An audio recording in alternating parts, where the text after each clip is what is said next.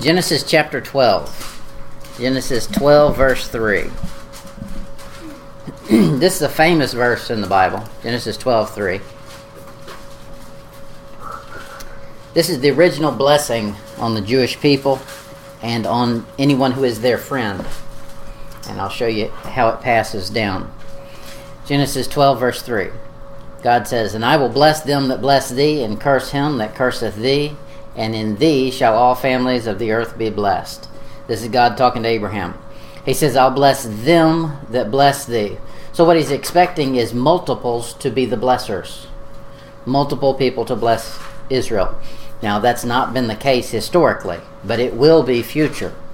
The whole earth will bless Israel. All nations will come to Israel to bless them. But for us now, we can be part of that. If you'll bless Israel, you can be part of the the friends of Israel who get a blessing. He says, I'll bless them that bless you. Look at the rest of that. And I'll curse him, singular, that curseth thee. So the him is singular, as in there is one curser of Israel.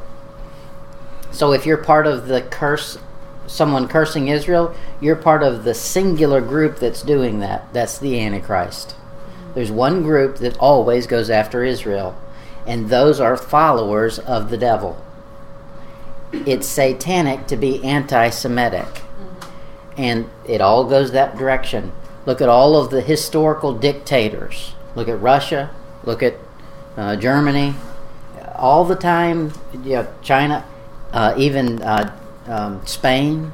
They've all come out strong against Israel when they're joining forces with the devil. Um, okay, here's some verses on it. Genesis 25, verse 11. This blessing goes from Abraham to Isaac, not from Abraham to Ishmael. Right, because he's not his loins. Right. It's specific in who the descendants are that God considers the blessing to come through. So you don't get a blessing from blessing Ishmael. You do get a blessing from blessing Isaac. Genesis 25 11. And it came to pass after the death of Abraham that God blessed his son Isaac. And Isaac dwelt by uh, the well of Laharai. Then it goes to Jacob the descendants, the line uh, that God declares Jewish people. You know, there's no real reason to say one person is a Jew and one is a Gentile. One is one nation and one is the other because they're all brothers. They all are from the same family. It's God who declares this one's a Jew and this one is something else. This one is this and this one is that. You have to have a Bible to figure that out. Bloodline doesn't do it. God's the one who determines it. It goes from the, from Isaac to Jacob. Genesis 27 29. Genesis 27 20, 29 says, Let the people serve thee, and the nations bow down to thee. Be Lord over thy brethren, as in brothers, and let thy mother's sons bow down to thee. Cursed be every one that curseth thee, and blessed be he that blesseth thee. Okay? Abraham, Isaac, Jacob. Then it goes from there to the 12 tribes. Now it's gone to a whole family of brothers.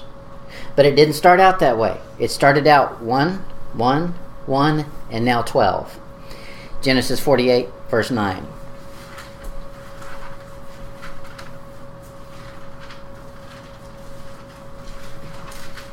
Genesis 48, verse 9. And Joseph said unto his father, They be my sons, whom God hath given me in this place. He's talking about Ephraim and Manasseh. And he said, Bring them, I pray thee, unto me, and I will bless them. Okay? Uh, verse 16. And the angel which redeemed me from all evil, bless the lads, and let my name be named upon them, in the name of my fathers, Abraham and Isaac, and let them grow into a multitude in the midst of the earth. Verse 20. And he blessed them that day, saying, In thee shall Israel bless, saying, God make thee as Ephraim and Manasseh. And he set Ephraim Man- uh, before Manasseh. Chapter 49, verse 25. Chapter 49, 25. Even by the God of thy father, who shall help me, by the Almighty, who shall bless thee with blessings of heaven above, and blessings of the deep that lieth under, blessings of the breast, and blessings of the womb. So that's the full blessing of life comes through that one uh, nation, the, the 12 tribes. Here it is in Numbers, Numbers chapter 6. Numbers 6, verse 23.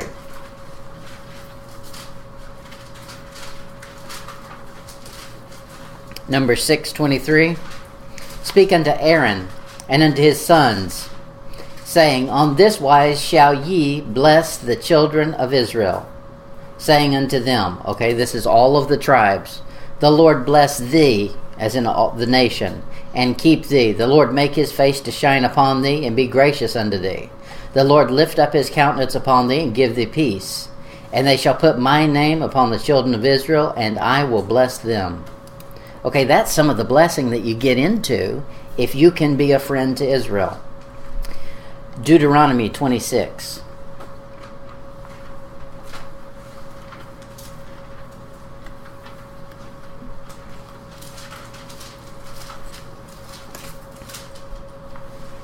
Deuteronomy 26, verse 19. And to make thee high above all nations so there's one nation that God considers higher, more priority than any other nation, which he hath made in praise and in uh, name and in honor. And that thou mightest be a holy people unto the Lord thy God, as he hath spoken. So God intends Israel to be something totally different than all the other nations. Deuteronomy 29 29.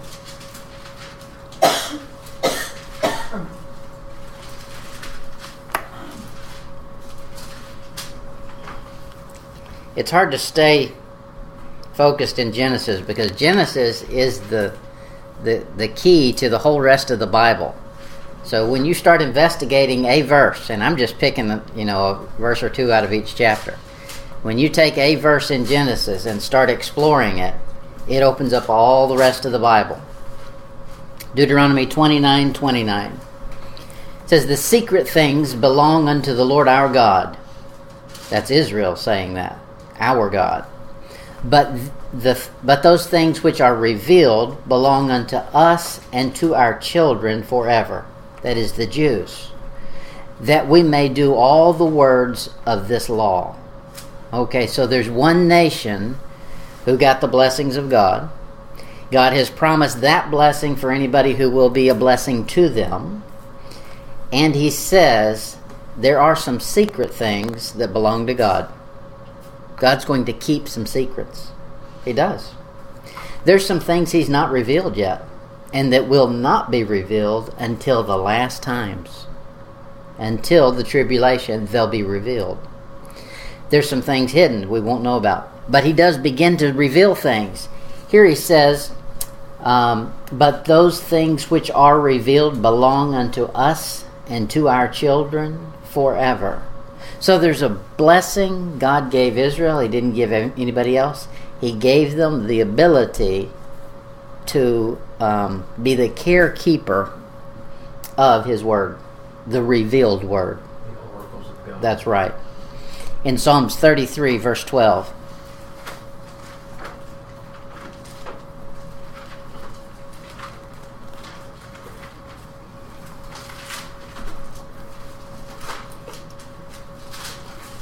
Psalms 33:12 said blessed blessed is the nation whose God is the Lord. Now he's talking about a specific nation. He's not just talking about any nation. And we'll see it in the rest of this verse. He said blessed is the nation whose God is the Lord. Well, whose God was the Lord in the Old Testament? There was only one nation who had the Lord as their God. All the other nations had many gods lowercase g, and the people whom he hath chosen for his own inheritance. It's only one nation, Israel.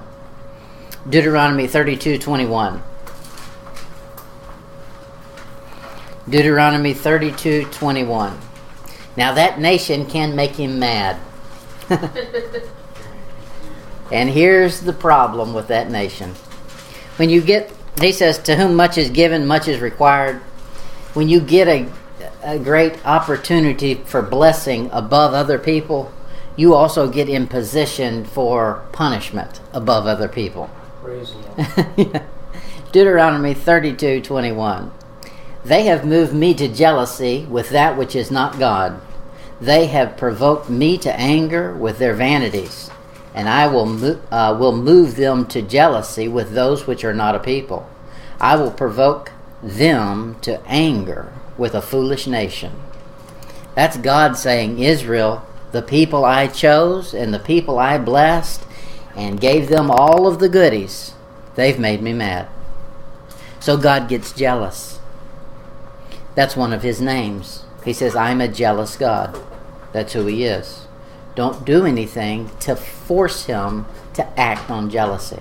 He says, I'm jealous. We're getting rid of all the mirrors. Right. he says, I'm going to provoke them to jealousy so they see what it feels like. They've made me jealous. Now I'm going to do it to them just so they can see what it's like. I'll uh, provoke them to jealousy with those which are not a people. Now, what does he mean by not a people? How can people who are not a people make other people mad? Not the chosen, not the chosen people. Correct. They're not special. As far as he's concerned, they're not worthy of being a people. Yeah, we rode the yellow bus. Mm-hmm. I will provoke them to anger with a foolish nation. So it's nations there, and we know that it's people. He's not saying they're they're not really people. They are real people, but as far as the priority list goes, they're way down on the bottom. They're a foolish nation. That verse is used again by Paul in Romans ten nineteen, just to make a note of it. All right, Genesis twelve three. Genesis 12:3. Let's get the second half of this verse. And I will bless them that bless thee, and curse him that curseth thee. And in thee shall all families of the earth, earth be blessed. So he said something there. He said that all families of the earth are going to be blessed from Israel. That's where all the families in this earth get blessed. Now that's a weird place to, to trace back all blessings from, but he says that's where it comes through. Look at Isaiah 42 6.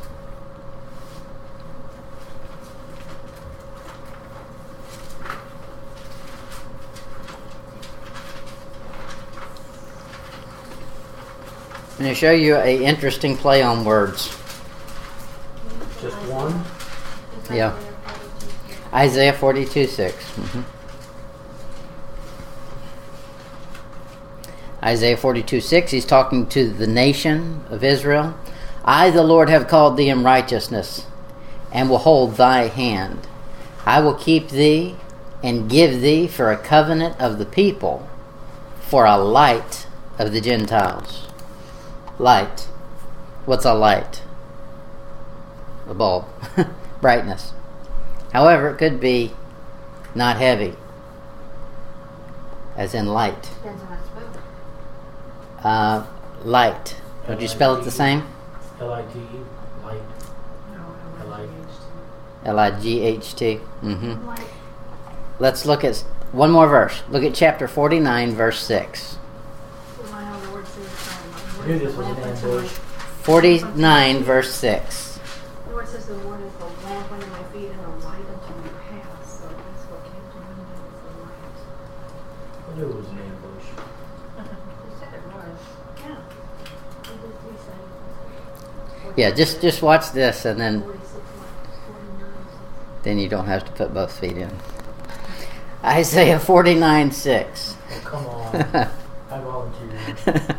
Isaiah 49 6. And he said, It is a light thing that thou shouldest be my servant, to raise up the tribes of Jacob, to restore the preserved of Israel. He said, It's a light thing. Now you think that means it's not a heavy thing, it's light. It's But maybe light not. thing. It's a bright thing, it's light.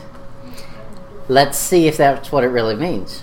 I will also give thee for a light to the Gentiles, that thou mightest be my salvation unto the end of the earth. So Israel is a reflector of God. God is light, and in him is no variableness of darkness. So Israel is supposed to reflect that light. He said, You're going to be the light for all of these nations. And so, because of that, that will be the blessing that comes through. Now, Israel as a nation has fallen down on the job. They don't understand anything about salvation right now. What they're doing is trying to put a dimmer on God's light. Matter of fact, go to Second Corinthians. Moses.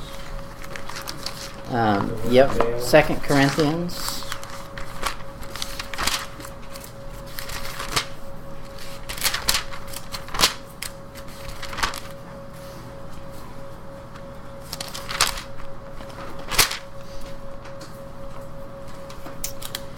And where is that? Chapter 3?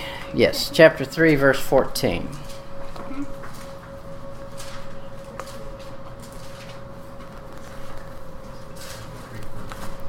Chapter 3, 14. 2 Corinthians 3, 14.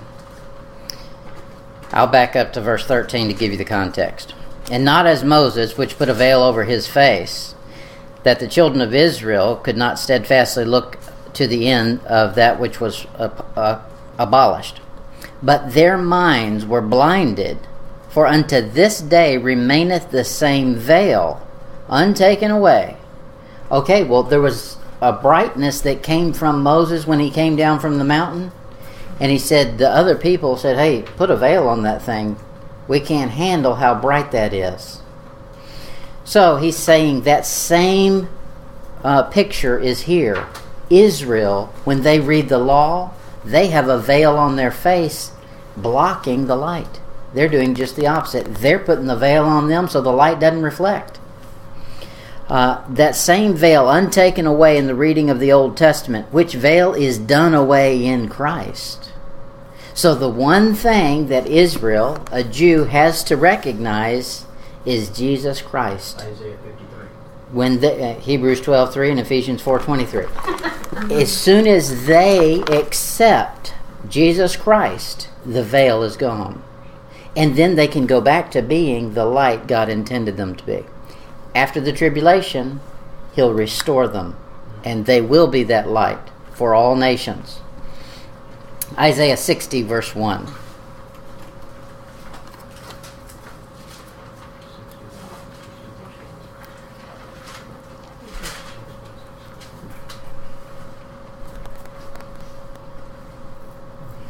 Isaiah 60, verse 1 to 5. Arise, shine, for thy light is come, and the glory of the Lord is risen upon thee. Who's he talking to? He's talking to a nation here. Verse 2 For behold, the darkness shall cover the earth, and gross darkness the people. But the Lord shall rise upon thee, and his glory shall be seen upon thee. God's going to restore the glory to Israel that he had intended, and we saw it all the way back in Genesis, verse 3. The Gentiles shall come to thy light, the kings to the brightness of thy rising. Lift up thine eyes round about and see. All they gather themselves together, they come to thee. Thy son shall come, af- come from afar, and thy daughters shall be uh, nursed at thy side. Then thou shalt see and flow together, and thine heart shall fear and be enlarged, because the abundance of the sea shall be converted unto thee. That's one of those places you see water referred to as people, the abundance of the sea. Um, shall be converted unto thee. The forces of the Gentiles shall come unto thee. That's exactly what God intended to do through this special line coming down from Abraham. And that's what the Jewish people are supposed to be. They've not done it. God put them in timeout right now. They're in timeout. He's made them stick their nose in the corner and he's turned the light down on low. And it's nap time for them. But one day, he's going to say, Nap time's over. You've paid enough. I feel like I've been reimbursed for what you've made me jealous by. And now I'm going to say it's okay, we're all good. And when he does that, he said, I'm going to fix it. That's what's called a new covenant.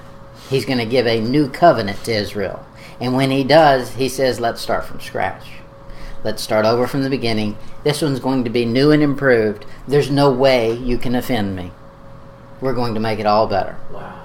And then they're going to be exactly what they should have been all the way back in the Old Testament. Romans 15, verse 8.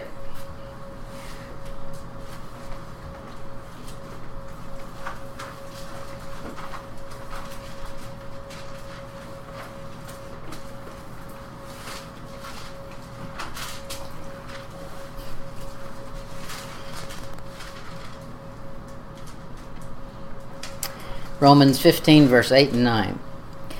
Now I say that Jesus Christ was a minister of the circumcision for the truth of God. Okay, so that tells you something. tells you a bunch of things. it tells you that when Jesus Christ showed up, he wasn't preaching the gospel we preach today. Do we preach circumcision?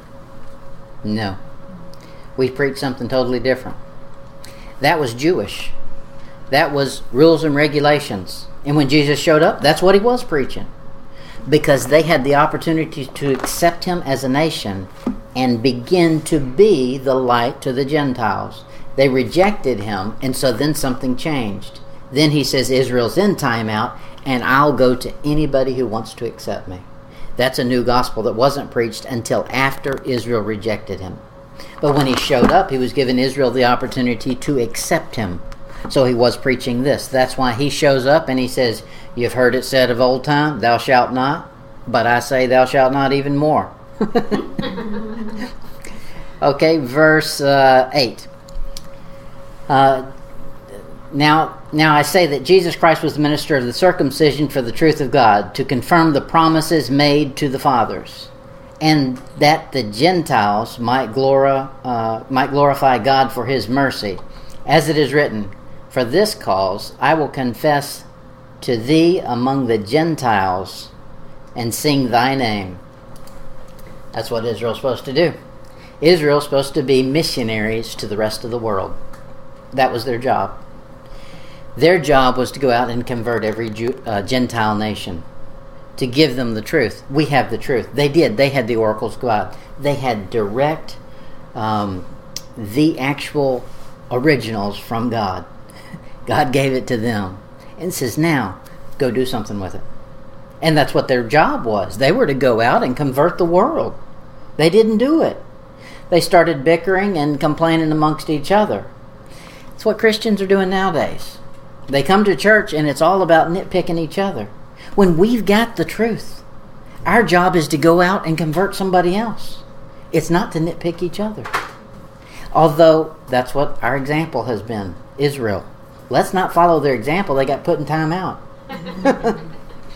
Genesis 12. Genesis 12, verse 10.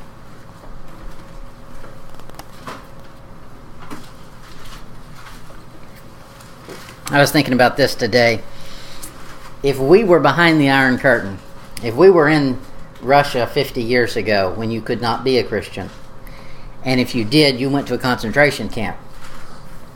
If we were in that day and age, and we had the opportunity to meet together in a little group like this as Christians, and somebody had a Bible, maybe a couple of us had smuggled a Bible, maybe a few pages. When we got together, it would be a whole different matter than the way Christians get together now.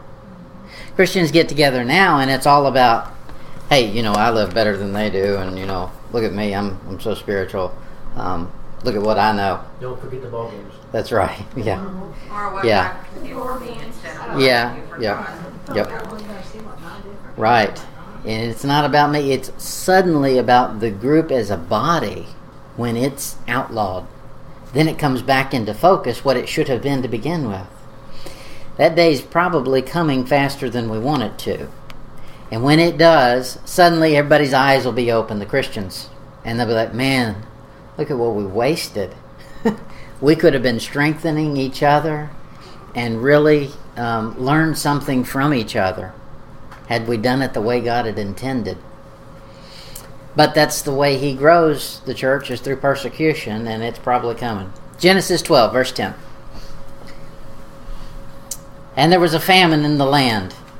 That's what normally happens right after the promise of blessing, you get a testing.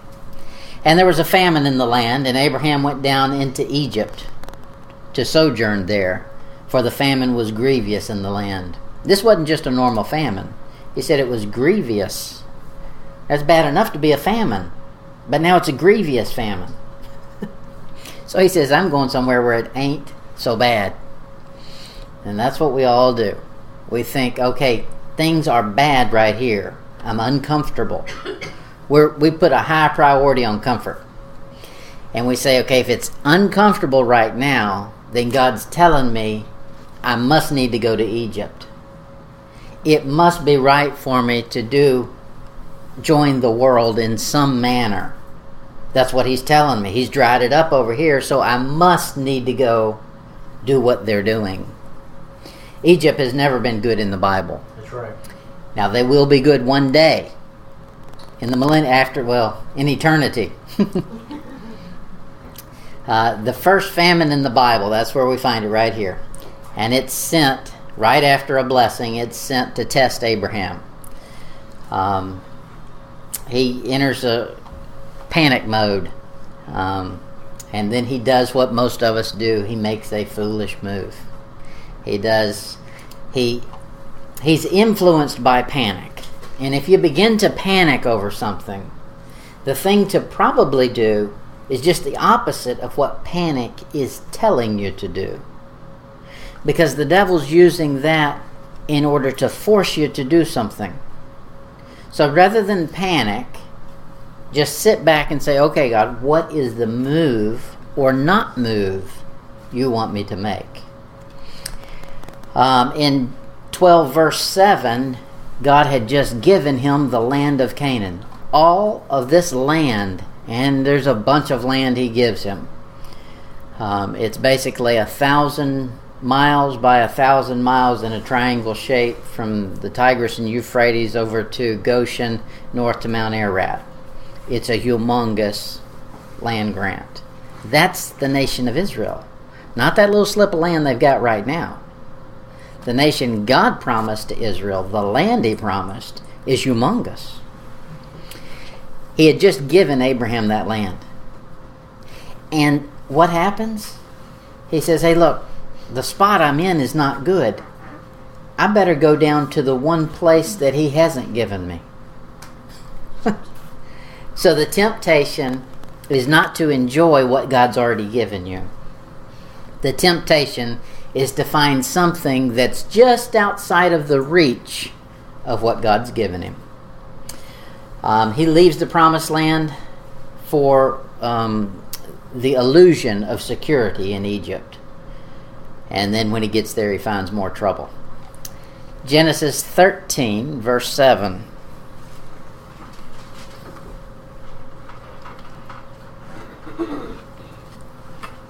Genesis 13, 7. Now, this is not to give you a definitive answer to all the stories in the Bible. I'm just giving you uh, cliff notes to get you interested in it. And now you'll go back and read it or not. you, you'll something will pop out and, and get your interest, and you'll say, "Hey, I want to know more about that," and you'll go study it. Genesis 13, verse 7. And there was strife between the herdmen of Abraham's cattle and the herdmen of Lot's cattle. And the Canaanite and the Parasite, Parasite, I always want to call them sites, parasites, parasites, dwelt in the land. Mm-hmm. Yeah. The parasites dwelt in the land. Now these parasites will pop up repeatedly. And these are giants. Giants pop up all the way through your Bible because we saw in Genesis 6 what they are. They're fallen angels mixing with the human race. That has happened in the past, still happening, and will happen in the future. These are giants. Genesis 15, verse 20.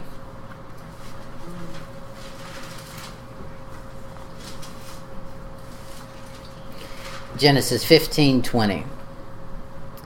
And the Hittite, and the Perizzite, and the Rephaims. Those are giants. I don't have time to look them all up, but you can look them up. Those are all giants. Joshua chapter 11, verse 3. And to the Canaanite on the east and on the west, and to the Amorite and the Hittite and the Perizzite and the Jebusite and the mountains, to the Hivite under Hermon and the land of Mizpeh. Joshua 17:15. And Joshua answered them, If thou be a great people, then get thee up to the wood country, and cut down for thyself there in the land of the Perizzites of the giants, if Mount Ephraim be too narrow for thee. So there he's plainly told you the Perizzites are of the giants. So those are the those are the things that Abraham is supposed to um, to conquer. That's the land given him. But when he was given the land, it was still given to him full of problems. so a blessing of God is not always problem free. It always comes with God's ability, but it's never problem free because that's how he works. Look at Genesis 14.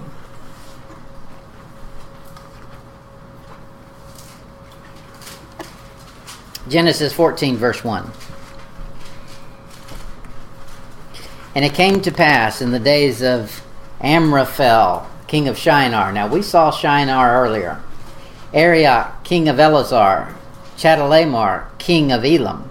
And Tidal, king of nations. I always like this this last king there. He he's the king of nations plural and title. I know it's not spelled the same way, but when you own something, you get a title for it. So he was title, king of nations. He owned mul- multiples, so he had the title. Shinar, we talked about that earlier. Elam is Arabia. You find that in Isaiah 21 2. Elam is Arabia. Isaiah 21 2. A grievous vision is declared unto thee. The treacherous dealer dealeth treacherously. Well, that's what you'd expect. And the spoiler, guess what? He spoils. Go up, O Elam. Besiege, O Media. All the sighing thereof have I made to cease. Singing thereof have sighing have I made to cease. Jeremiah 25, verse 24. Jeremiah 25, 24. You can put down in your notes 24 to 29. I'm just going to give you two verses so you see why I say Elam is Arabia. And all the kings of Arabia, and all the kings of the mingled people that dwell in the desert, the king of Zimri, and all the kings of Elam. Okay, 25, verse 24 and 25 tell you Elam is in Arabia. In Daniel 8, verse 2. Daniel 8, verse 2. Babylon reaches into Arabia. Babylon is a great, a, a great conquering nation at the time Daniel is there and they're trying to do what many of the conquerors have tried to do, and that is conquer the whole world. They want to rule it all. So they're reaching out as far as they can get. In Daniel 8, verse 2, I saw in, in a vision, and it came to pass when I saw that I was at Shushan in the palace, which is in the province of Elam. And I saw in my vision, and I was by the river Ulai. Okay, so that's that's Arabia. Genesis 14 4.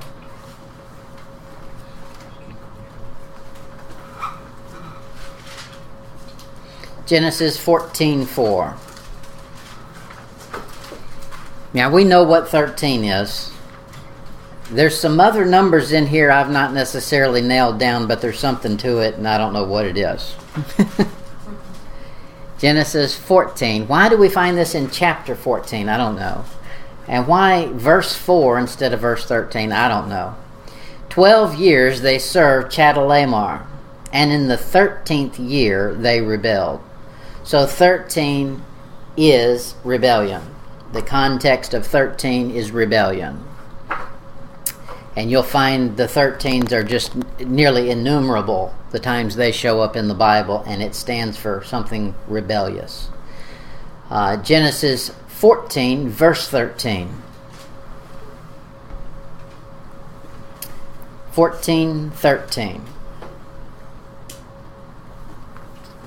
Maybe they're supposed to go on to 14 and they've rebelled and they're stuck on 13. That's why he puts 14 and 13 together. I don't know.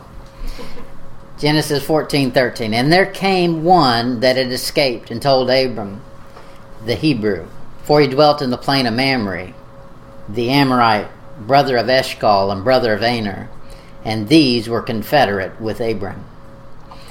Abram, not Abraham. Um, he hadn't changed his name yet. Confederate, that means they've joined forces. Now, Confederate is not always bad. If you join forces with God, that's a confederacy. And that's a good one. But 99% of the time in the Bible, a confederacy is rebellion. And it's wicked. In Psalms 83, verse 5,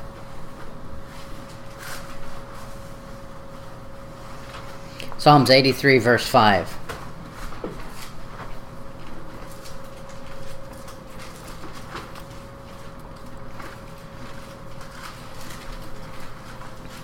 It's hard for a southern boy to say Confederacy is usually bad, but. for they have consulted together with one consent. They are confederate against thee. Don't join that party. Proverbs 11:21. Proverbs 11:21. You know how many stars are on a Confederate flag, don't you? I used to know. 13.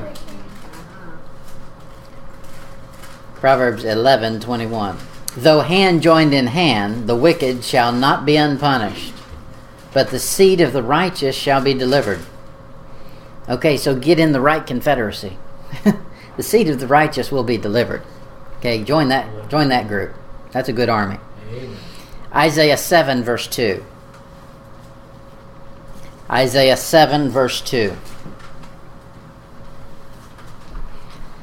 Now let's notice the wording of this carefully. And I was uh, told, the house of David, saying, Syria is confederate with Ephraim. And his heart was moved, and the heart of his people, as the trees of the woods are moved with the wind. It's Isaiah 7 2. He says, Syria is confederate with Ephraim, not the other way around. It's not Ephraim who joined Syria, it's Syria who joined Ephraim. It's the world wanting to get in. Well, blessed be the name. Her- That's the best way to. Her earphone must her earphone must have popped out.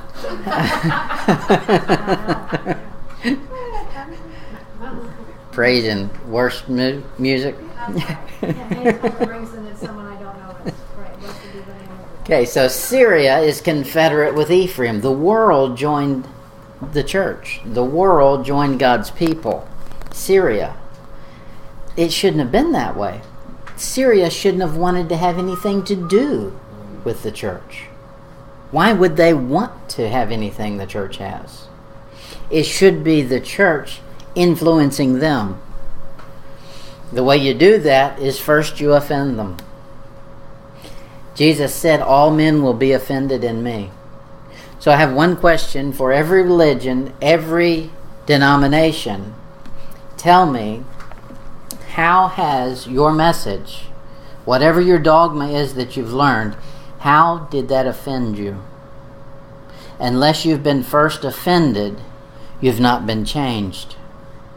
You've got to see something about me was wrong that needed to change not that conforms to what I want to be. Something about me was offended, and I realized, hey, I'm bad. That's right. So that's the main question. What offended you? And let's talk about that and let's see if that's worthy. Jesus said, All men will be offended in me. He says, I'm going to be a rock of stumbling, a stone of offense. That's Jesus Christ calling himself. Okay, I don't know how we got off on that. Isaiah 8, verse 9.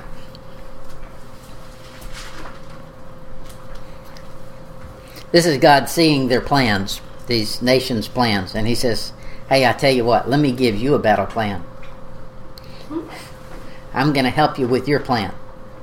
I hate that when you have to help somebody argue against you. I've, done that before. I remember um, somebody uh, upset that I went to the school I went to that I was going to take a group of people and turn them into something they didn't like, and, and they said I was a Ruckmanite, and I said, okay, well, do, they said, do you believe everything Ruckman? I said, I don't, I don't know, probably ninety percent of it, but tell me what you don't agree with. They, well, I don't, I don't, they don't know at that point. It's just a line they've heard. I said, well, okay, let me tell you a few things that you wouldn't like. I said, I give him, I give him the argument he's supposed to be giving me. Let me argue with you by arguing with me. That's what God's doing here. Associate yourselves, O you people, and ye shall be broken in pieces. And give ear, all ye far countries. Gird yourselves, and ye shall be broken in pieces. Gird yourselves, and ye shall be broken in pieces. Tell you what, all of you get together, and then when that falls apart, get back together. When that falls apart, get back together. Get some more people. it's not going to work. Don't join forces with the wrong fo- uh, force. In Isaiah 54, verse 15. Isaiah 54, verse 15. The crowd, the big crowd, is usually wrong because that's their comfort. Their comfort is there's a bunch of us, so we can't all be wrong. Well, you probably are. Isaiah 54 15. Behold, they shall gather together, but not by me. Whosoever shall gather together against thee shall fall for thy sake. In the end, all of the nations are going to gather together against God and against Israel it's going to be, if we're going to do the math, it's going to be all of them must be right because there's so many of them, and Israel's this little bitty tiny nation. And only a handful of Israel is against the other nations in the tribulation. It's just a remnant of Israel. So they must be wrong if we're doing the math. God says, I got a higher math than you. It's the lower percentage that's right. The rest of you are wrong. Zechariah 14, verse 1.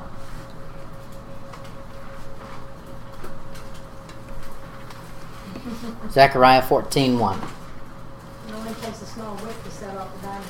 Mm hmm. Isaiah 14 1. Did you say Zechariah or Isaiah? Uh, yeah, all of that. Zach- Zechariah 14 1. Start in Isaiah, and if you read fast, you'll catch up to me. Zechariah 14 1 to 3. Behold, the day of the Lord. Okay, what's the day of the Lord? Second Advent. Cometh, and they, uh, they spoil shall be divided in the midst of thee. For I will gather all nations. This is God talking against Jerusalem to battle. God says, Look, they've got a plan they want to get together, and they don't even know how to do it. So I'm going to help them out. I'm going to help them gather together. Uh, for I will gather all nations against Jerusalem to battle. And the city shall be taken, and the houses rifled, the women ravished, and half of the city shall go into captivity, and the residue of the people shall not be cut off from the city. Then shall the Lord go forth and fight against those nations, as when he fought in the day of battle. Let me show you something real quick. That's hidden in the notes here. Uh, Revelation 17.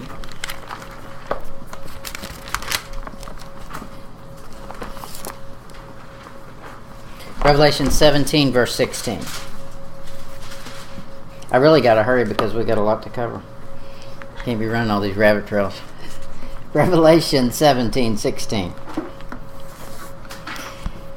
This is the way God works. He takes, you remember Pharaoh. Pharaoh hardened his heart. He kept hardening his heart. And then God started hardening his heart. So God just gives you the desire of your heart. If you have wicked desires, God will help you fulfill them. At some point, He'll help you fulfill them. If your desire is to do righteousness, He'll He'll help you fulfill that desire. Praise the Lord. Yes, Yeah, he answers according to what's in your heart. that's right. Here is the tribulation. Revelation 17, verse 16. The ten horns that thou sawest upon the beast, these shall hate the whore, uh, talking about the Antichrist, and shall make her desolate and naked, and shall eat her flesh and burn her with fire. For God hath put in their hearts to fulfill his will. So, that's what he's talking about when he says, I'll gather the nations together. Okay, I'll just put it in there. They don't know how to do it. I'm going to give them the desire. they want to do it, they just don't know how. So I'm going to help them. It's like Jesus suffering right there. He had to help them. They, none of the witnesses could come together. hmm So he said, look, after they would see sitting next to the Father, and then they were like, oh, yeah, well, now we heard their Yep. Otherwise, they'd still be there arguing, trying to figure out. Genesis 14 14.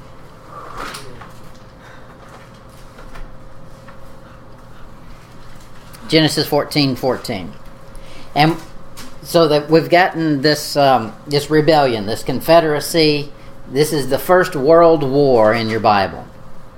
Um, it's all these nations joined together, and these other nations, and they fight against each other. In the midst of this fight is somebody who gets captured, is Lot. So Abraham's going to go down there and pull him out of the fire. Genesis 14 14. And when Abraham heard that his brother was taken captive, he armed his trained servants, born in his own house, 318, and pursued them unto Dan. So he armed these men. Um, there's a lot to say about this verse. Let's just look at him arming them. He armed them. Luke 11, verse 21.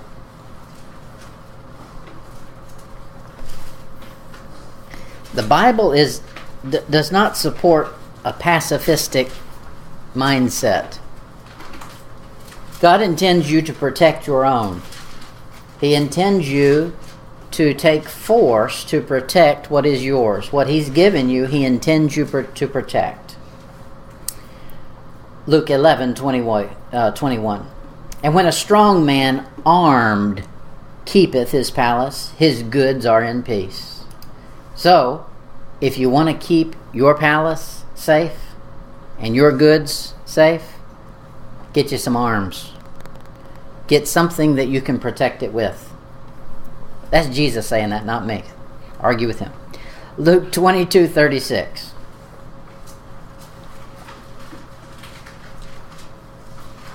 Luke 22 36.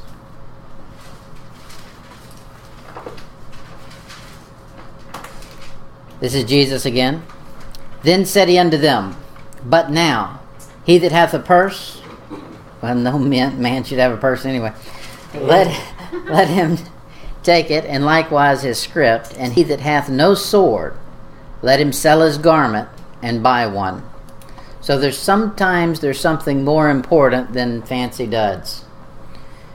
He says, if you don't have a sword, you better take some of your, um, get in that closet over there and look through that. Some of that junk you don't have to have. Sell that and go get you a sword. Now, I know everybody wants to spiritualize that. He's not talking spiritually. He's talking physically a sword. How do you know that? Verse 38. And they said, Lord, behold, here are two swords. And he said unto them, It is enough. So two swords. Two. In the His, group. Back up. his and hers. That's right. Two swords. So uh, Abraham was ready. He said, I've got servants in this house, and I've got enough swords for all of them. Because one day we may have to protect this place. So I'm going to be sure they're trained, and I'm going to be sure they all have something to fight with. Now, we can spiritualize that, but you can take it physical. Physically, you should be able to defend yourself and your junk that God's given you. God intends you to. Your junk. Yep. That's right. no, no, He said, he said servants. that, well, that's everybody in my house is my servant. Right. Um, Well, they, they need to that's news to I just need to get them a sword. Right, right. Okay, that's what I. Okay, good. Okay, good. good. Okay, so let's move on. uh, before I get in trouble. Genesis 14 14. Genesis 14 14. He armed his trained servants, born in his own house, 318. That's a big army. 318? That's how many servants he had. How many horses I have in the hood? Yeah, that's a lot. However, it wasn't just a drop in the bucket compared to what he's going against. Five nations against five nations. Yeah, but You're talking about 10 armies. 318 men are going against. seals. hmm Judges chapter 7. Judges chapter 7, verse 7.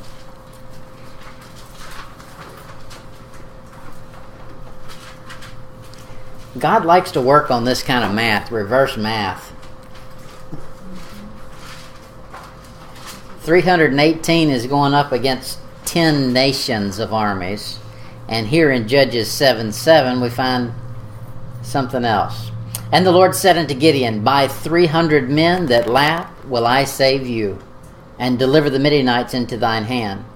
And let all other people go, even uh, every man into his place. Look at chapter 8, verse 10.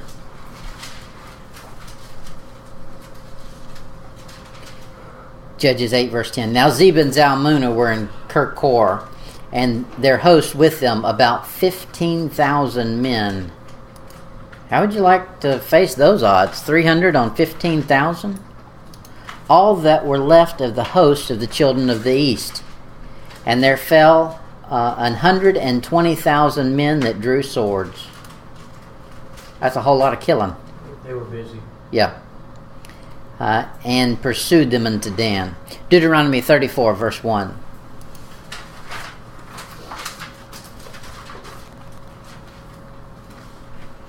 Deuteronomy 34, 1. He said, When we went after these guys, I took 318 of my guys, and we went after these people, and we just kept cutting and hacking people up. And we started, and we didn't stop until we got to Dan. Now that's typically the border of Israel. From Dan to Beersheba. That's the if you go to Israel today and ask them what's their most northern and most southern city, they'll say Dan to Beersheba. In the Balfour Declaration, when they were trying to figure out what should we set the territory as for Israel, they said Dan to Beersheba. But the problem is, where is Dan? they didn't know. There's two Dans.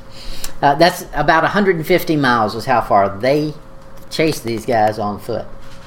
That's some serious. This is on foot, or horse, or camel, or whatever they're using. Deuteronomy 34, verse 1. And Moses went up from the plains of Moab unto the mount of Nebo, to the top of Pisgah that is over against Jericho, and the Lord showed him all of the land of Gilead unto Dan. That's the northern region. God says, Hey, look, this is how much you're getting. Remember, He's showing them before they cross the Jordan there. So that's the southern region, that's South Israel. And He's got him up on a mountain high enough he can see the most northern tip of it, Dan. So He's giving him that long view. Judges 18, verse 29. You'll find it from time to time when you're reading through your Bible, you'll find another name for it.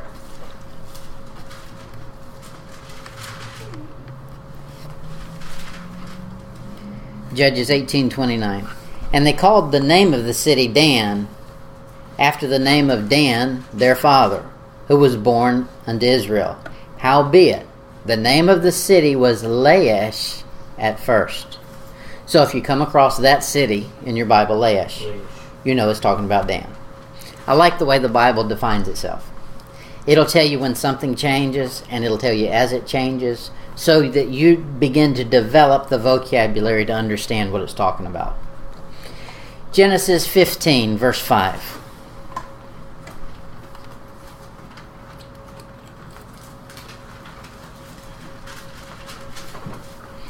Genesis 15, verse 5.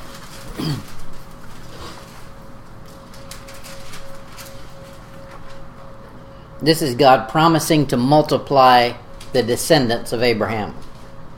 Genesis 15:5. And he brought him forth abroad and said, Look now toward the heaven, and tell the stars if thou be able to number them. And he said unto him, So shall thy seed be. He said, Tell the stars if you be able to number them. So is he going to tell off the stars? Um, no, this is a phrase. This is Old English. Tell means to count. Tell the stars if you can number them. Tell them. So we say you have a bank teller. they are in the teal. It's all a derivative of the same root word tell, to count. Now you'll find that throughout the Bible, you'll find tell, and you'll need to understand what it's talking about. It's talking about counting, something that has to do with numbers. Um, you'll find something called a tale of bricks. It's that same derivative, tale. It's something that needs to be counted. It's a specific number. What about a title tale? Yes, that one needs to take account. Genesis 15, verse 8, uh, 18. Genesis 15, 18.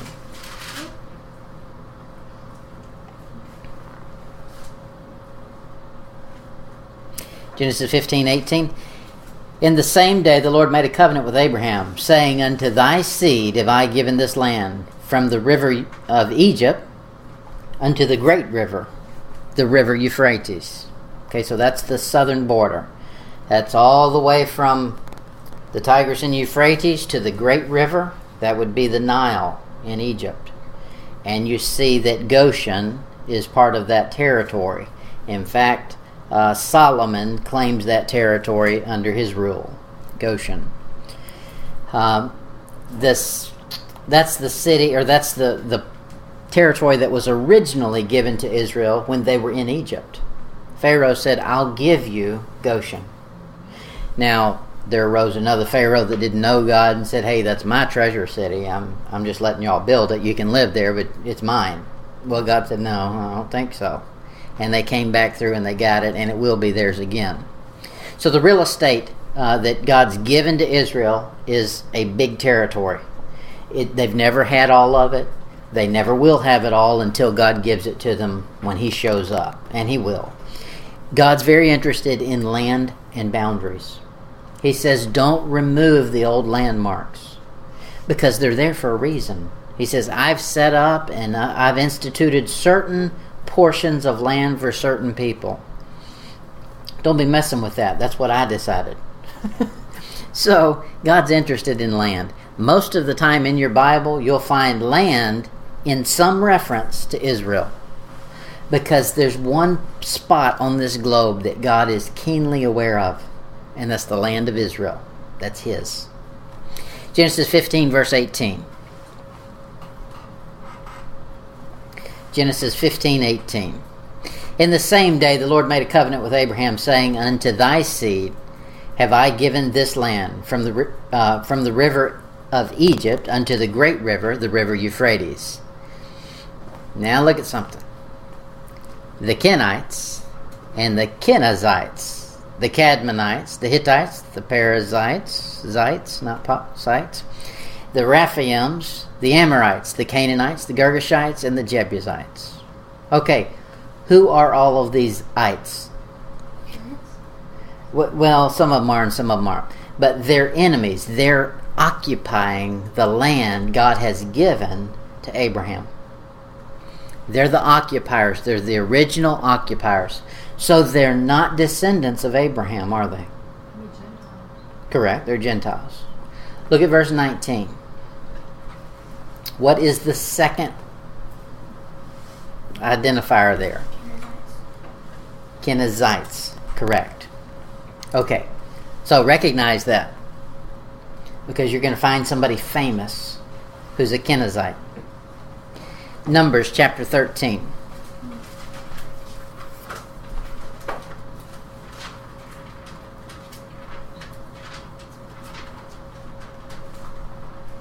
Numbers 13, verse 6. These are when they're picking out the, the spies to go spy out Canaan. 12 spies. Of the tribe of Judah, Caleb the son of Jephunneh. Okay, well, that doesn't mean anything. Good. Glad you didn't think it meant anything. Joshua 14 14.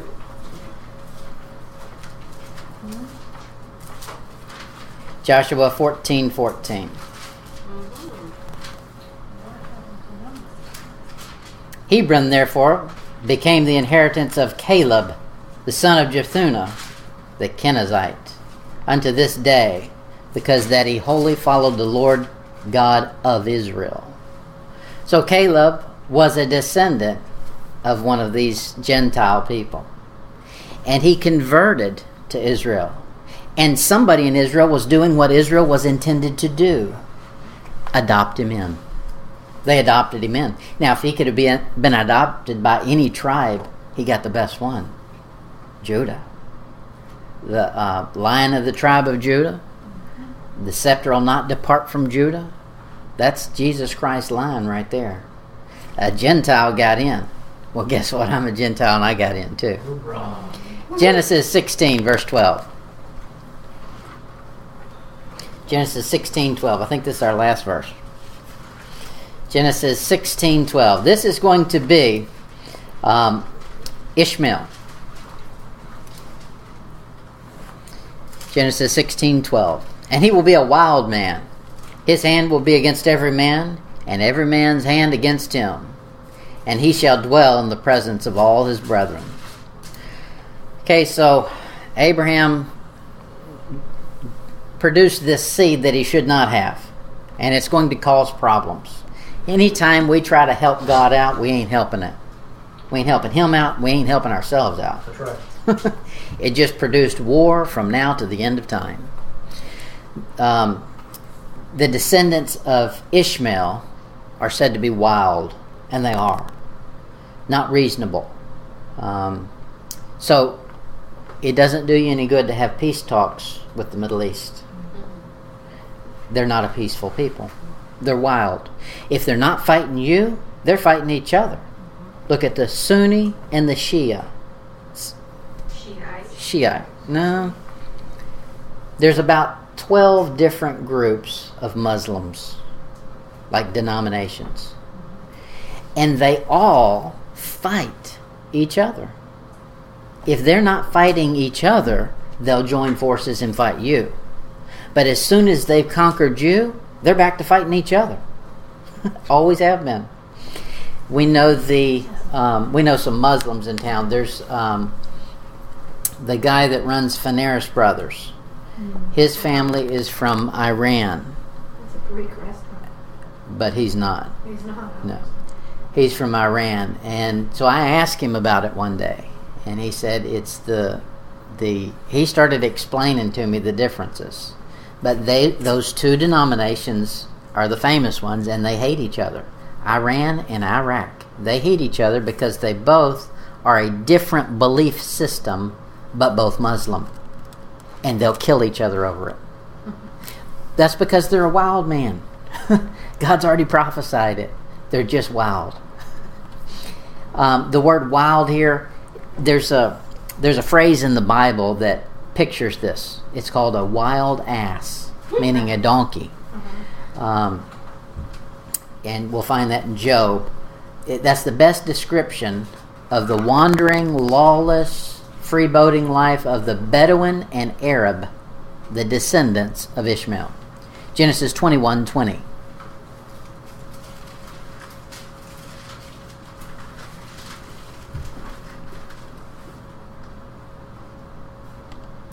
Genesis 21 20. And God was with the lad, this is Ishmael, and he grew and dwelt in the wilderness and became an archer.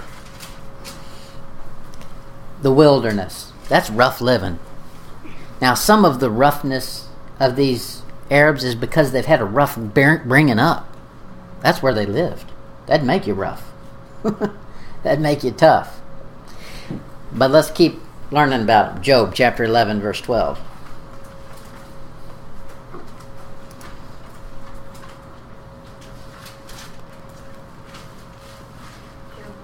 Job 11, 12.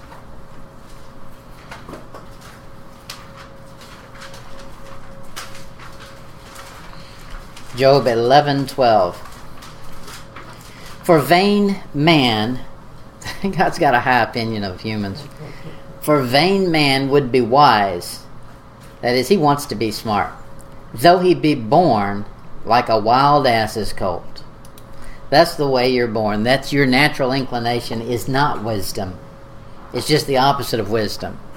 And by nature, you're just wild. You want everything that pleases you and nothing that makes you uncomfortable. That's just wild. That's a wild ass's colt. The donkey wants everything it wants and it don't care anything about what you want. You're not riding me. You're not telling me I got to go over there. Job 39, verse 5.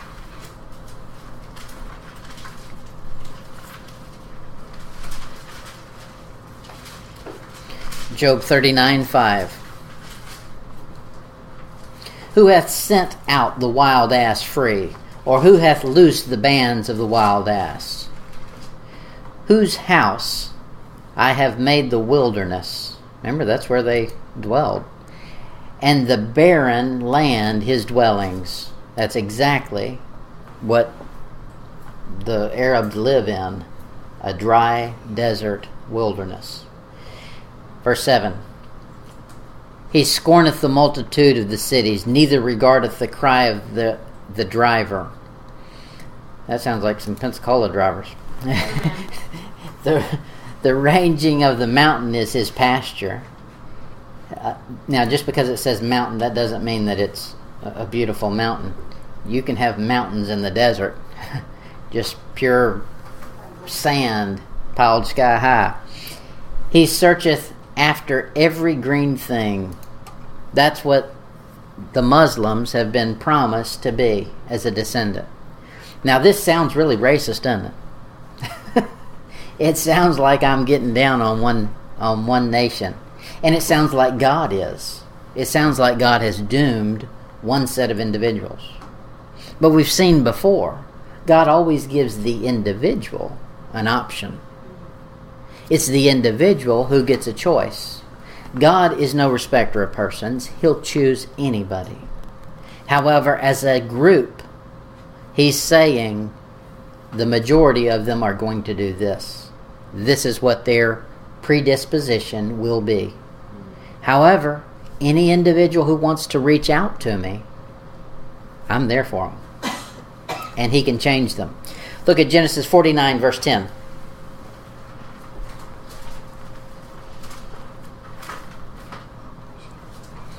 Genesis 49:10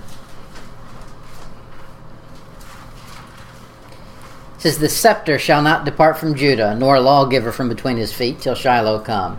And until, and to him shall the gathering of the people be binding his foal unto the vine and his ass's colt unto the choice vine. He washed his garments in wine his clothes in the blood of the grapes okay, there's one day that these descendants who are wild and rebels against God are going to be conquered. They're either going to join the the right vine, the choice vine, and be tied, as in not rebellious, or they're going to be part of the blood. And we'll see it in the Bible. The only hope for a wild ass's colt is to be redeemed. In the Bible, I'll show this to you. Exodus 13 13. Of course, the numbers there tell us something. Exodus 13 13.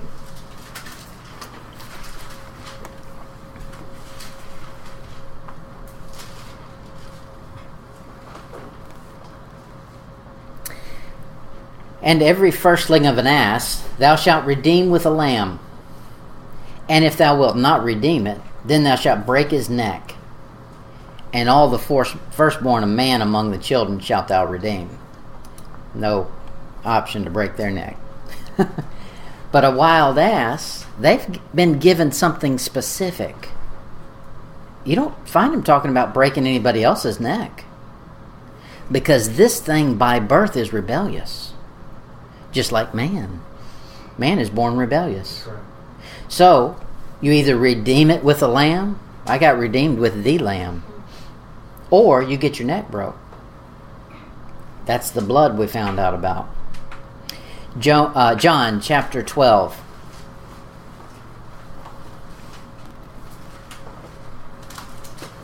John 12, verse 13. There's hope for a wild man. John the Baptist would have been considered a wild man, but he was in submission to the right person. John 12, verse 13. This is Palm Sunday here. Took branches of palm trees and went forth to meet him and cried, Hosanna! Blessed is the King of Israel. King of Israel. What's that remind you of? Millennium. That cometh in the name of the Lord. And Jesus, when he had found a young ass, sat thereon, as it is written, Fear not, daughters of Zion, behold, thy king cometh, sitting on an ass's colt.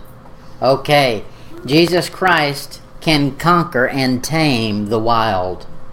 Ishmael can be tamed if he'll submit to Jesus Christ. And he will become a good thing. Or else, if he wants to rebel, gotta break his neck. Now let's watch him break his neck. 2 Kings 9.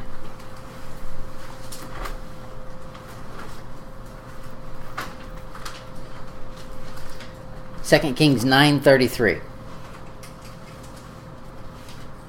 This is Jezebel. This is how she meets her end. Jehu comes down and they have a throwdown, literally. Second Kings nine thirty three. This is Jehu talking. And he said, Throw her down, Jezebel. So they threw her down, and some of her blood was sprinkled on the wall and on the horses, and he trod her underfoot. Now, in and of itself, that doesn't mean a whole lot other than the wicked woman got what she deserved. However, that becomes a picture of something that travels throughout the Bible. Blood sprinkling on the horses. Blood is something that deserved to be shed because she shed innocent blood. Her blood needs to be shed. Isaiah 34, verse 2.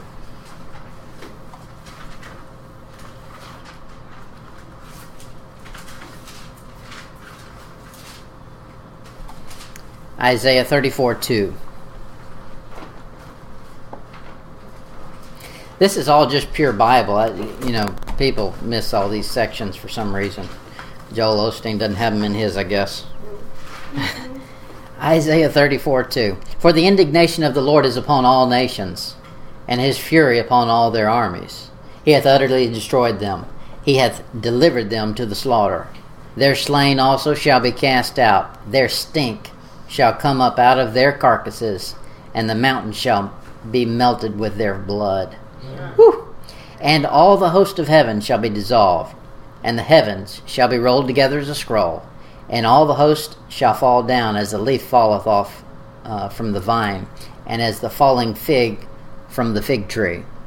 For my sword shall be bathed in heaven. Behold, it shall come down upon Idumea. Idumea, you may know where that is? That is um, you've got the Sea of Galilee, the de- uh, the Jordan River that comes down and empties into the Red Sea. It would be southeast of there is Idumea, and that is Arabia. All of that, Iran, Iraq, all of that heading east toward um, uh, the Tigris and Euphrates. Idumea, and upon the people of my curse to judgment. Um, those are some happy go to sleep verses. Isaiah 63, verse 1. Isaiah 63, verse 1. The obvious answer he's going to give a question here. The obvious answer to all these questions is God. Who is it that cometh from Edom? With dyed garments from Bozrah. Where's Basra? We've been doing war with them. Basra. It's in Iraq. This that is glorious in his apparel, traveling in the greatness of his strength. I that speak in righteousness, mighty to save. Wherefore art thou red in thine apparel, and thy garments like him that treadeth the wine fat? I have trodden the winepress alone, didn't need any help. And of the people there was none with me, for I will tread them in mine anger and trample them in my fury. And their blood shall be sprinkled upon my garments, and I will stain all my raiment. For the day of vengeance is mine uh, is in mine heart, and the year of my redeemed is come. And I looked, and there was none to help, and I wondered that there was none to uphold. Therefore mine own arm brought salvation unto me, and my fury it upheld me. This is a view of God people don't have. And I will tread down the people in mine anger and make them drunk in my fury. I will bring down their strength to the earth. If you read a little more of that and get that viewpoint of God, then you understand why he says fear God. Okay, he's somebody to be feared. He's not only capable of doing this, he's prophesied one day I'm going to. Revelation 14. Revelation 14:20.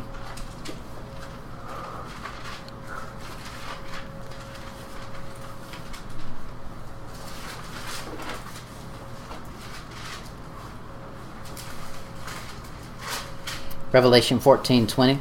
And the winepress was trodden without the city, and the blood came out, and the winepress even unto the horse's bridle. That's how high up it came, by the space of a thousand six hundred furlongs the big pool of blood.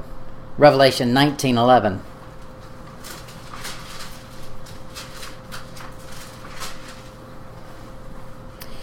And I saw heaven open, and behold, a white horse. He would choose white because red will show up bright on it. And he that sat upon him was called faithful and true.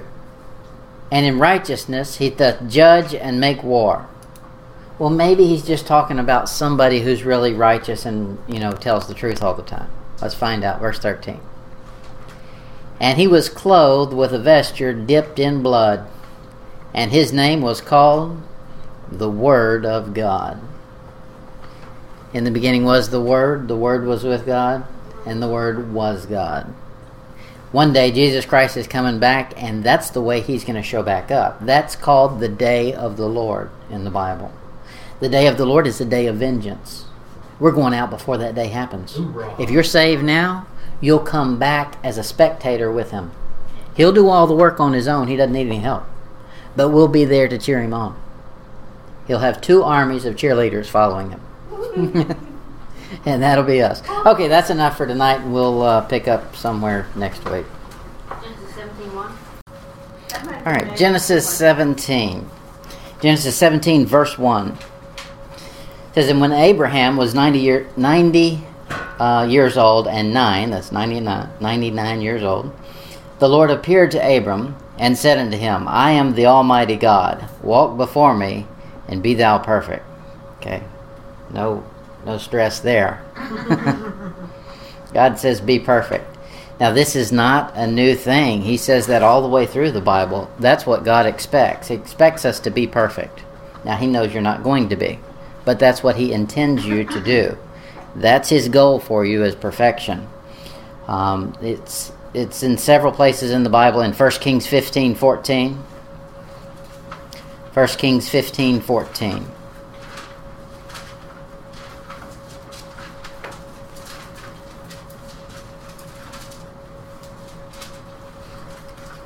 Doesn't mean sinless, it means perfect. Um, that is uh, complete, whole, um, single minded, single hearted. 1 Kings 15 14. But the high places were not removed. Nevertheless, Asa's heart was perfect with the Lord all his days. So the indication here is there were so many other things he was doing that the high places he didn't get around to. However, his heart was perfect before the Lord all his days. Um, so perfection doesn't mean everything is, nothing could have been improved on. It just means what you're doing, you're doing 100% right between you and God with a full, um, full mind, uh, a, a unity, um, something that you know between you and God is right, and you're not going to waver from it. In First Chronicles chapter 12, here we start to see a definition of it. First Chronicles 12:38.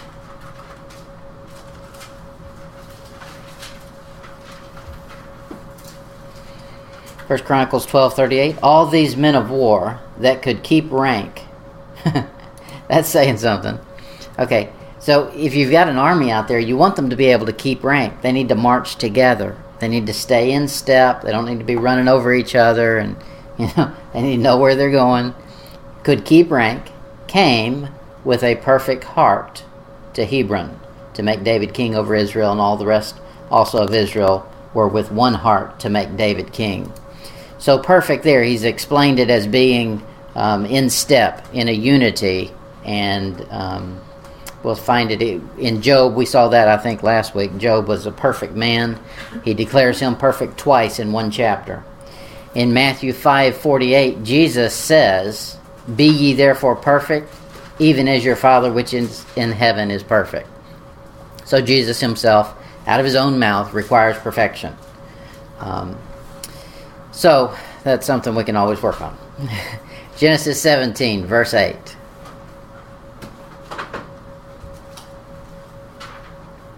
Genesis 17, verse 8. And I will give unto thee, and to thy seed after thee, the land wherein thou art a stranger, all the land of Canaan, for an everlasting possession, and I will be their God. Now, this is talking specifically to Abraham and his seed that is not Ishmael. Because he defines his seed is Abraham, Isaac, Jacob, and the 12 tribes. We covered that last time. Um, he says it's an everlasting possession. That is, Israel, God intends to have that land for eternity. Not just here and now, but for eternity. Um, in Psalms 24, verse 7.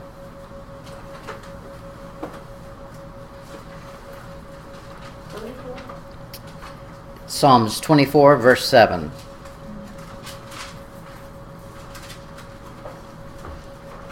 He told Abraham that he was going to get that plot of land for an everlasting possession, and then he says, I'll be their God. So the purpose for them having the land is not just so they can have a plot that they can put on their on their wall that we got a deeded spot of land over here. no, it's so God can be their God in that land. Psalms 24 7, he says, Lift up your heads, O you gates. The gates going into Israel, or into Jerusalem. And be ye lifted up, ye everlasting doors, and the King of glory shall come in. Okay, that's where he becomes their God forever. That'll be millennium. That's when Jesus Christ comes through the eastern gate as Messiah, sits down on the throne of David, and then all of Israel are turned to God as the Messiah. In Isaiah 9, verse 6. Isaiah 9, 6. He says, For unto us a child is born, unto us a son is given, and the government shall be upon his shoulders. So Jesus Christ is going to carry the government, he's going to be the ruler. And his name shall be called Wonderful Counselor, the Mighty God, the Everlasting Father, the Prince of Peace. Of the increase of his government and peace there shall be no end. And look at this spot right here. Upon the throne of David and upon his kingdom, that's all Jewish, to order it and to establish it with judgment and justice from henceforth, even forever. And you don't have to worry about them trying to do it. The zeal of the Lord of hosts will perform this. it's nothing man has to put together. Now, that's important to notice because there are people who think that we are bringing in the kingdom that it's a Christian's d- job to bring in the kingdom, to perfect everything, and then Jesus will show up. That's not what the Bible says. Bible says man can't do it. The zeal of the Lord will perform it. in Isaiah 66, verse 22.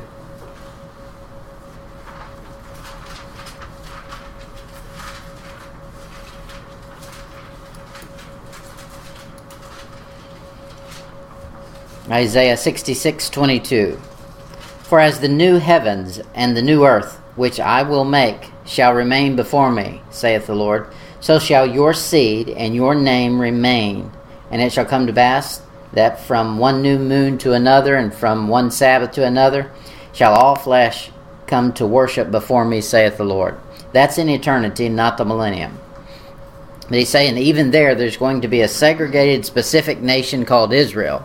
And it's going to be that seed that he declared to Abraham is going to last forever, and they're going to get a spot of land forever, even after the millennium in eternity. Genesis 18, verse 19. Genesis 18, verse 19.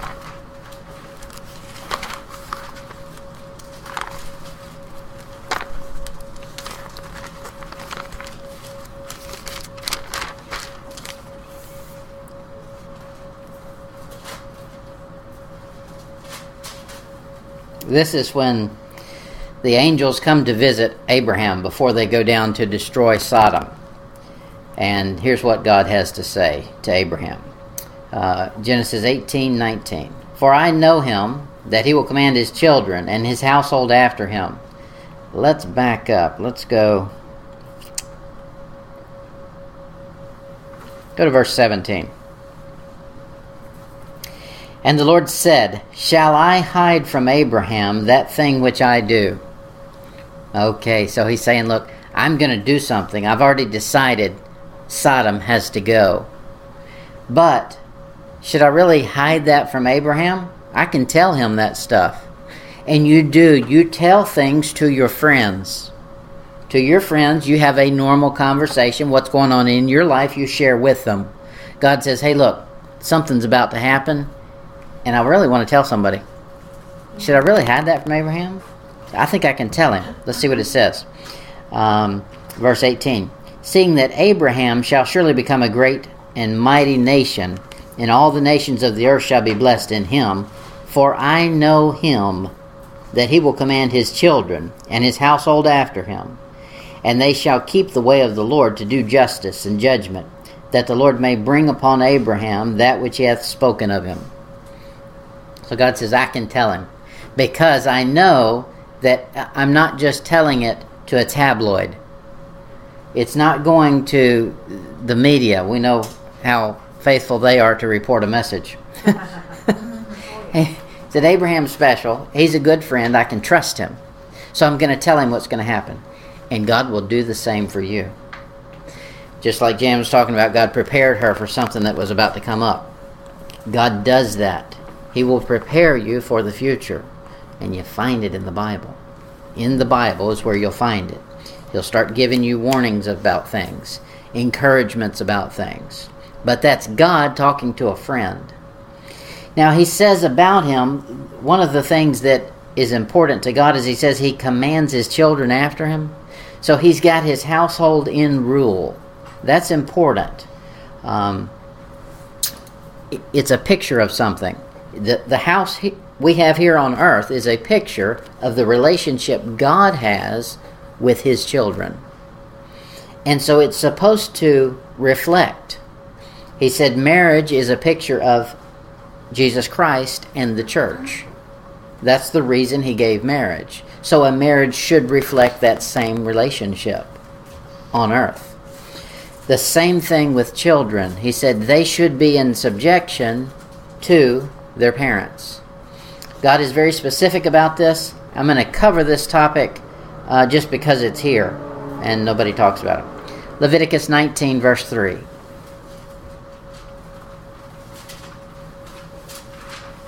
Leviticus 19:3. Somebody's under conviction already. Leviticus 19:3. Ye shall fear that's a strong word. Fear. Every man his mother and his father, and keep my Sabbaths. I am the Lord your God. Now, you won't find that in some child rearing book that you pick up off the shelf at the bookstore. God says your children should fear you. This is God giving instruction to parents. Why? Because we should fear God. It's the direct picture. If you don't fear God, you think He's on the same level with you. Just like children who think they're on the same level as their parents create havoc. Proverbs 19, verse 18. Proverbs 19, 18.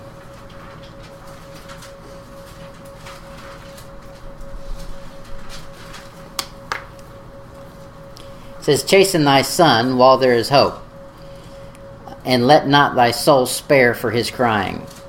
So he says, There's a time when there is hope that you can correct him and he'll change.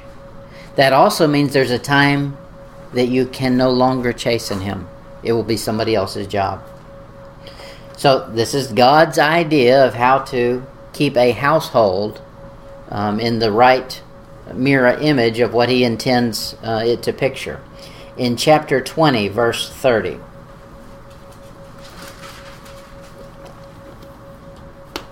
Chapter 20, verse 30. The blueness of a wound cleanseth away evil.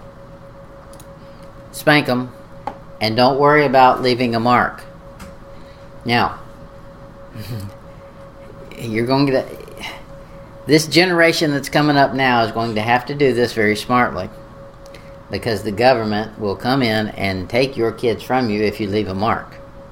On their behind. On, yeah, on their behind. Yeah, you, there's a specific place for it. God made one spot on your body that's full of padding and is designed for a beating.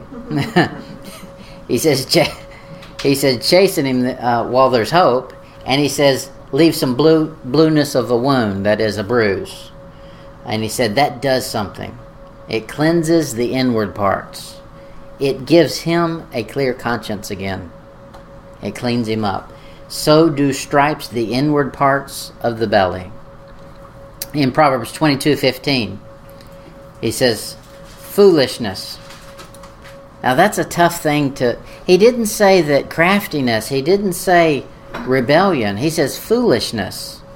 That's just being um, foolish is bound in the heart of a child, but the rod of correction shall drive it far from him. There's a tool God's made that is for this specific purpose of driving foolishness away from a person. In chapter 30, verse 17.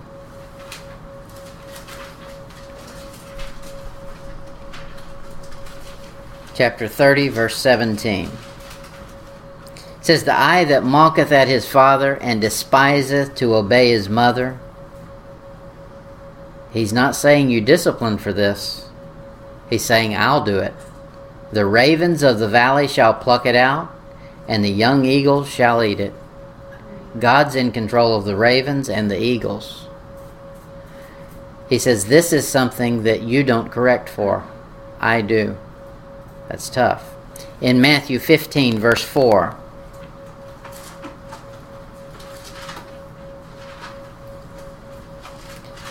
Matthew 15, 4. This is Jesus talking. He says, For God commanded, saying, Honor thy father and mother, and he that curseth father or mother, put him to death. Let him die the death that is pretty harsh. We don't raise kids that way. but there would be more tendency to fear your parents in the Old Testament, where there was a death sentence that could be pronounced against you, wouldn't there? Now, we're not going to, I'm not advocating pronouncing a death sentence. what I'm saying is there should be some fear because of what it pictures. What it pictures is God holds your breath in his hand He's in control of life and death. And you should fear him and you should honor him. And if you don't, he said, I can kill you, I can take you out. In Hebrews 12, verse 9. Hebrews 12, 9.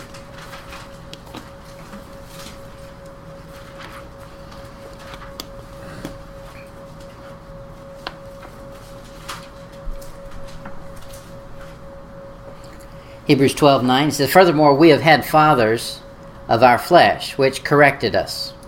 He didn't say scolded us, disciplined us, any of that stuff. He just said corrected us. That, that's a light saying, that's a light word, corrected. And we gave them reverence. So that's what was achieved by it. Shall we not much rather be in, sub- in subjection unto the Father of spirits and live? For they, that is your parents who corrected you, for they verily, look at this, for a few days chastened us. I don't know anybody gets punished for a few days. But he's saying here the Old Testament way was you were punished day after day. The punishment that God had instituted in the Old Testament was nothing like any punishment any child has ever received in our day and age. He says they chastened us for a few days and keep reading after their own pleasure. Whew. Now, Paul doesn't condemn that. He's justifying that. But he, talking about the Lord, for our profit, that we might be partakers of his holiness. Now, no chastening for the present seemed to be joyous, but grievous. Nevertheless, afterward it yieldeth the peaceable fruit of righteousness unto them which are exercised thereby. All right, one other place. No, maybe several other places. Deuteronomy 25. This is not a popular subject, that's why we're covering it.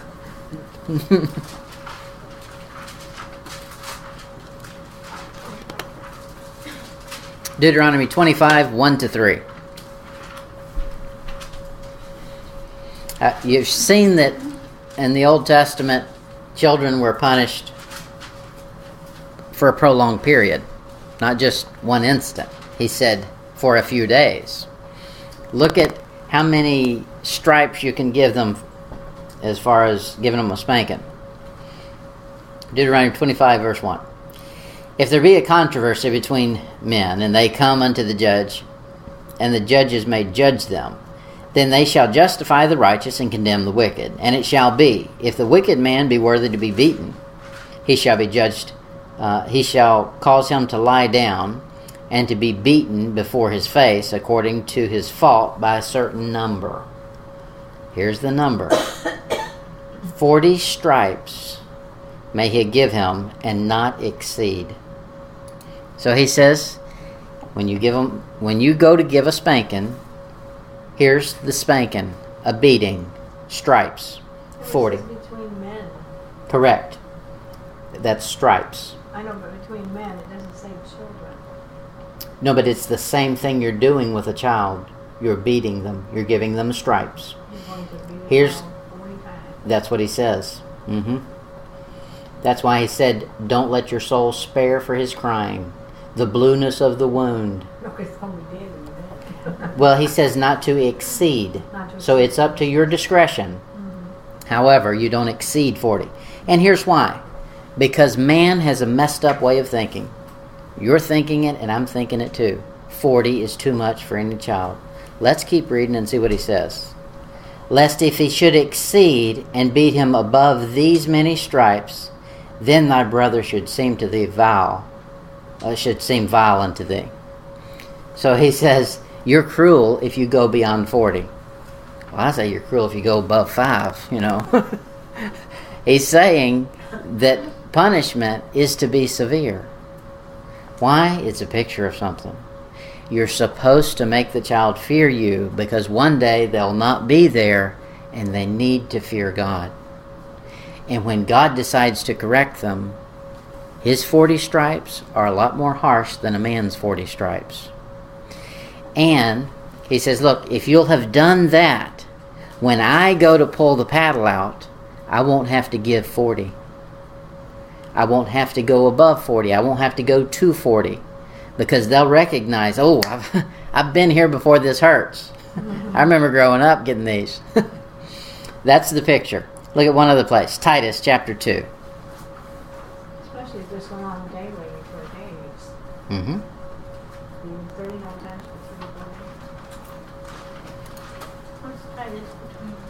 First, Second Timothy, Titus, Philemon. It's one of those little books before Hebrews. Titus 2, verse 9.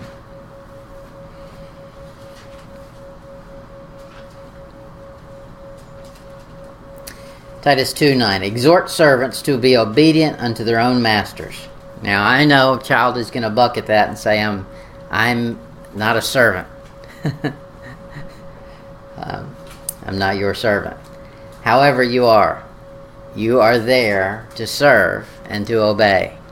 Just as we are to God, that's the picture. We are God's servant, period. So the same applies. You're building the picture. Exhort servants to be obedient unto their own masters and to please them well in all things. This next phrase is very important. Not answering again. So when you're told to do something, you shut your mouth and you do it. The Bible says, not answering again. Furthermore, he didn't say just do the bare minimum. He says, part that you agree with. right. He says, please them well in all things. Your childhood growing up should not be a vacation. It shouldn't be, according to the Bible, because it pictures something. When you get out in life, you are in for a culture shock if you grow grew up as being able to get your own way in everything and not learning to please someone you didn't want to. If you can't learn to do things you don't want when you're a child, when you're an adult and on your own, you're in for culture shock. And God has set it up from the beginning. All right, Genesis 2 uh, Genesis 19 verse 2. Glad we're off that subject. Genesis 19 2.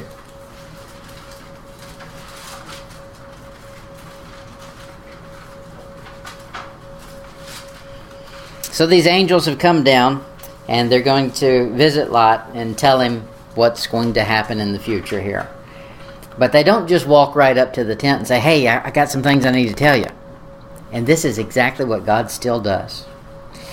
And he said, Behold now, my lords, turn in, I pray you, uh, into your servant's house and tarry all night and wash your feet, and ye shall rise up early uh, and go on your ways. And they said, Nay, but we will abide uh, in the streets all night. This is not, I told you wrong. This is um, when they've gone to, the angels have gone to Sodom, and they're going to pull Lot out. They act like, hey, we'll just stay in the street. It, you know, it's fine here. Weather's good. It's a good night. We'll just slip out here. He said, no, don't do that. Come on in. God does this. God likes to act as though He's going to pass you by. And He wants you to compel Him to stay. And if you're content letting Him pass by, He'll keep on going. He intends you to compel Him to stay. Luke chapter 24.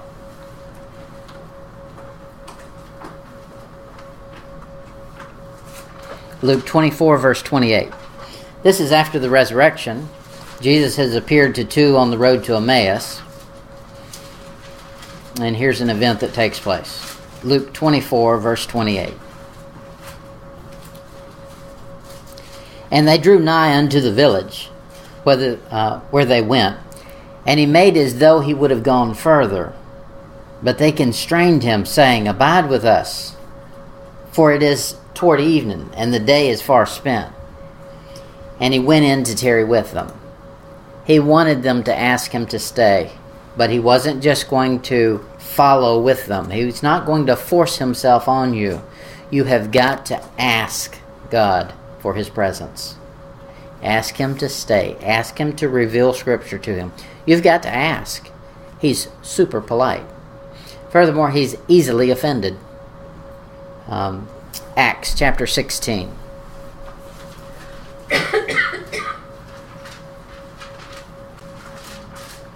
Acts 16 15.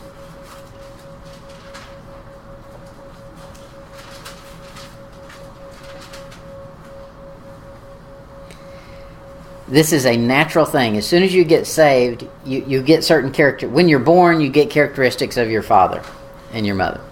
when you get saved, you get characteristics of God. Here's one of them that you should naturally just get. It says, And when she uh, was baptized in her household, she besought us, saying, If you judge me to be faithful to the Lord, come in to my house and abide there. And she constrained us. she said, Look, y'all are the ones who led me to the Lord. I just got baptized. I'm excited about it. Don't just run off now. Come on in, hang out a while. Maybe I'll learn something new. That's the same thing that Jesus Christ does. He acts as though I'm just going to keep, I'm going to give you a little bit here and then I'm going to move on. And you've got to say, wait, wait that's good, I want more. Constrain them. Um, Act, uh, Genesis chapter 19.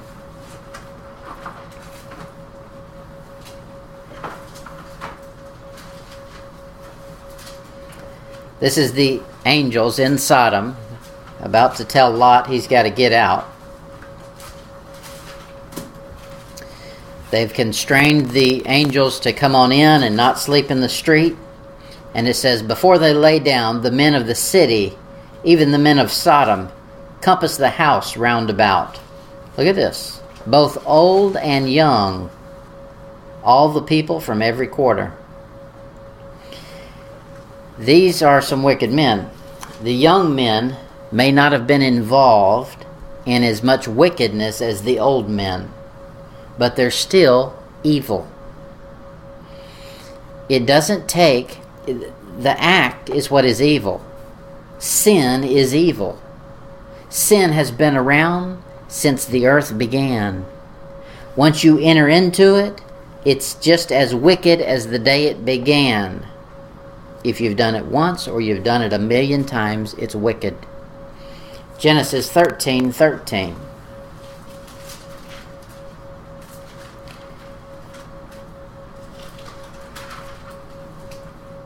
Genesis 13 13. But the men of Sodom were wicked and sinners before the Lord exceedingly. The men of Sodom we just read about, they're both young and old. God says they're wicked exceedingly. So sin, dabbled with, no matter how many times, declares you in the new category wicked exceedingly. Genesis 18:20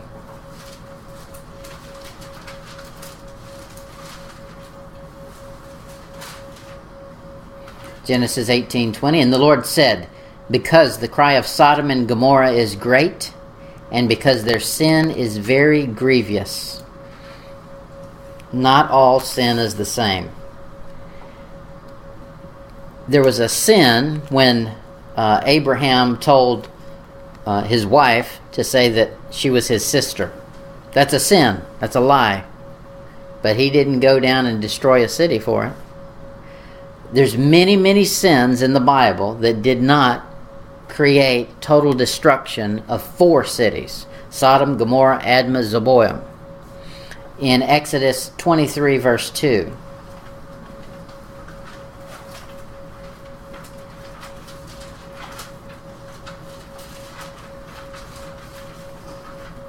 Exodus 23 2. It says, Thou shalt not follow a multitude to do evil. That's probably where the young men in this crowd fell in. They were just following the multitude. Uh, uh, let's keep reading. Thou shalt not follow multitude to do evil, neither shalt thou speak in a cause to decline after many to wrest judgment. Wrest meaning to twist. Um, so he says here there was a multitude of young and old that were involved in this wicked sodomy. And he said, We've seen that God said that was very grievous. A very grievous cry was coming up, and it was exceeding wicked. He says there, don't look at the multitude as having the answer. Rarely does the multitude have the answer. If you can't get comfortable being alone, you'll probably be in the wrong spot in a multitude. Genesis 20, verse 3.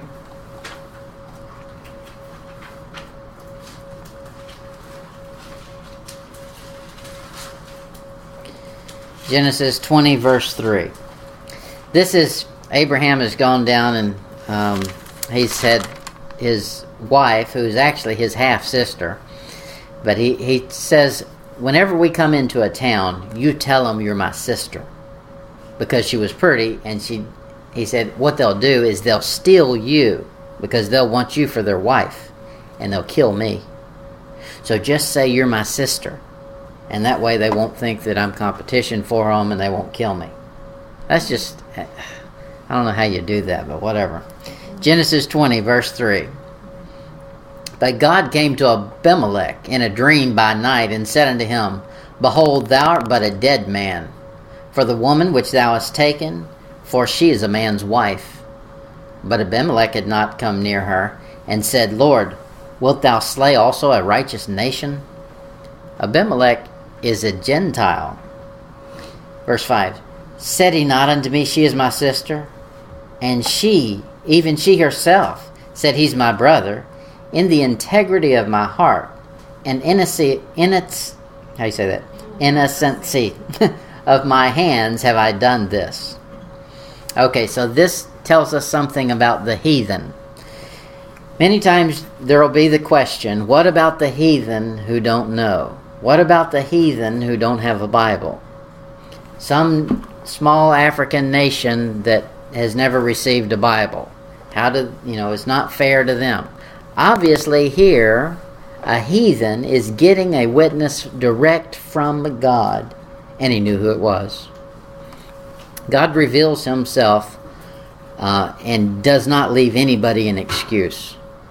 Um, and here we saw Abimelech having a conversation with God, knows it's God, and knows God will wipe him out if he doesn't do what he says. In Romans chapter 2, verse 15. Romans 2:15. There are certain laws that God has that you can find in the scripture. But you can also find them just in your own mind and conscience without a Bible. There's certain things you know are wrong. You know it's wrong to lie. Nobody has to tell you that. You just know it's wrong. When you give false information, you know that's wrong. When you commit adultery, you know that's wrong. When you steal something, you know that's. Guess what? Those are commandments, the Ten Commandments. But those are written in your heart. Let's read it. Romans 2:15, which show the work of the law written in their hearts, their conscience also bearing witness, and their thoughts the meanwhile accusing or else excusing one another.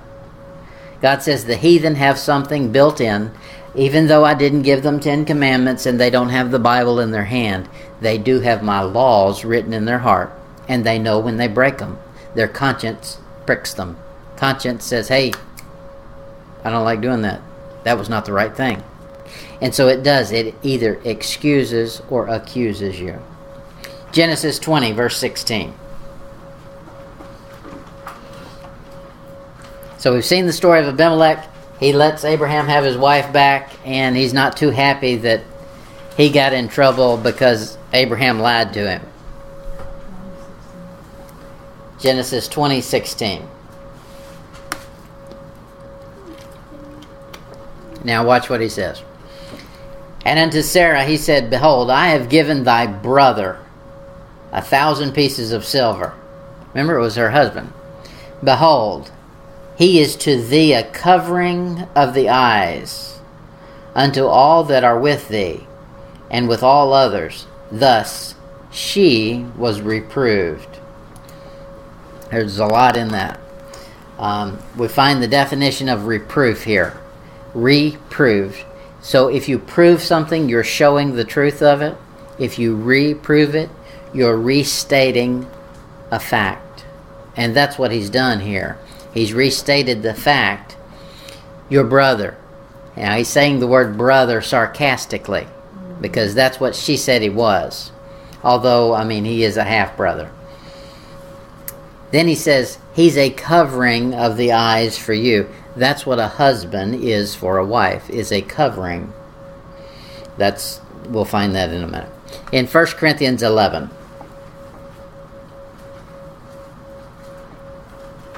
1 Corinthians 11, verse 4. Uh, verse 4.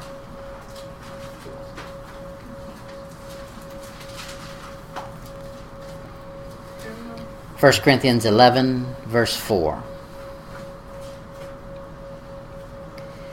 Every man praying or prophesying, having his head covereth, covered, dishonoureth his head. But every woman that prayeth or prophesieth with her head uncovered, dishonoureth her head. For that is even all one as if she were shaven.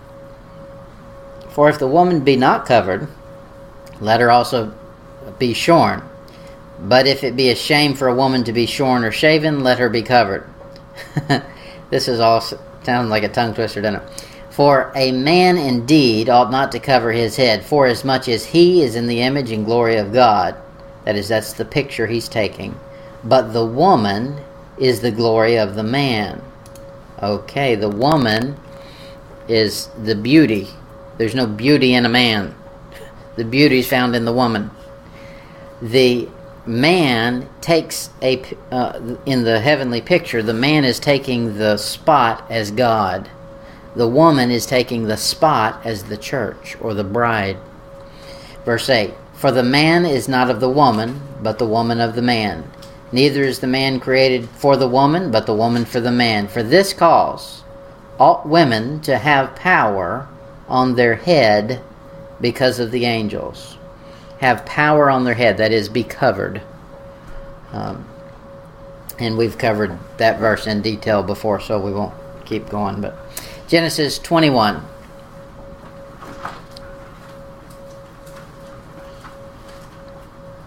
Genesis 21 21. In our story, what happens is Abraham um, has a child, Ishmael. And Ishmael is not the one God intended him to have. He intended him to have a child, Isaac, from his wife, Sarah, not the maid. And that's what he did. Um, and so he, Sarah decides, hey, this was not a good idea after all. Um, she's making fun of my kid, and you know this is going to cause problems. And Abraham says, "Well, hey, you just do whatever you want to. I, I'm staying out of this." so he he tells she tells um, Hagar to get lost. He says, "Leave, pack it up, and head out." And um, she comes back, verse 21 of chapter 21. And he dwelt in the wilderness of Paran, and his mother took him a wife out of the land of Egypt. So, Ishmael is not the seed that God had promised. Ishmael is a mistake, a sin that Abraham had committed. So he's not really Jewish, even though he's, I mean, half half Jew. He's half in the line, but God declares who's a Jew and who's not, and He's decided Ishmael is not. His mother, of course, is an Egyptian, and so when she goes to get a wife for her son, she goes and gets one out of Egypt. Egypt's a picture of the world.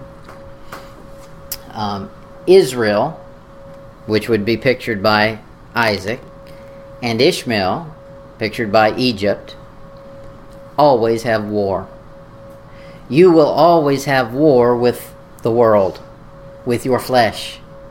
It's, there's going to be times that you just feel like you're in a constant battle. The flesh says, Do this. Your mind says, I want this. This makes sense. And your spirit says, No, that's stupid. That's what the Bible says. And it just feels like a real tug of war. That's what we have here Ishmael and Isaac. They're brothers, but yet they're at opposite ends of the spectrum. Genesis 22, verse 1.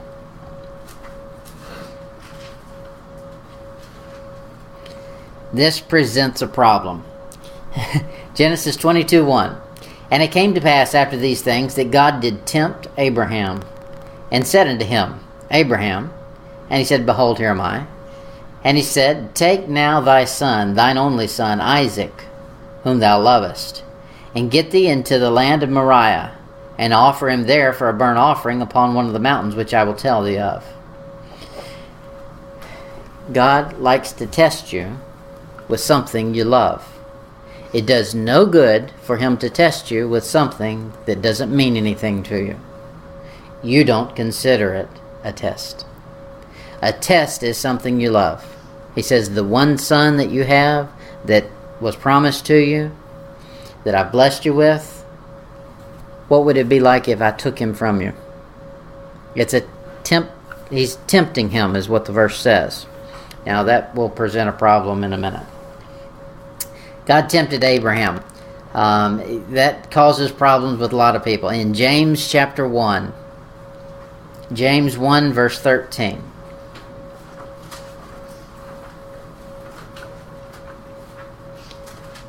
I don't know if I ought to answer this apparent contradiction or just let y'all answer it. James 1, verse 13.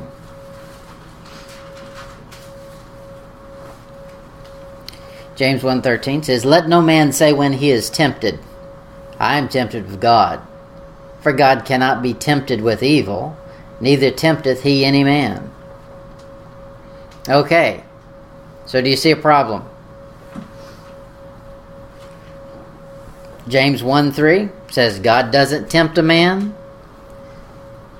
God can't be tempted with evil, and he won't tempt you with it. In Genesis 22, verse 1 And it came to pass after these things that God did tempt Abraham. I'll give you a, some Okay. kind of explanation. Go ahead. Alright, so in the next two verses it says, But every man is tempted when he is drawn away of his own lust and enticed. Then when lust hath conceived, it bringeth forth sin, and sin when it is finished bringeth forth death.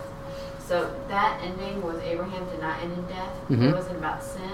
I'm gonna view that as a trial, just like Job went through all those trials. Mm-hmm. So that's my explanation. Okay. Yeah, you have to look at the context. And God's got a couple of words in the Bible that have two meanings, and you have to look at the context. Like, He tells us to remember certain things, and it has to do with our our remembering is a memory brain issue, and remembering God remembering is a timing, like God's timing. And God remembered Noah, and that's when He caused the waters to He's tempted because the flesh part of him can make a bad choice. The spirit part of him is not tempted because it's it knows what's right and it wants to follow right. The control center is you. Your mind decides which one you're going to follow. So you're tempted every single day, probably thousands of times a day. God didn't put a lot of evil in your path. In fact, He's restraining a lot of evil from our paths just to keep us from being tempted. But there's a certain amount that He allows in our life to test and train us with. Um, in James, you're in James still. James 1, look at verse 3.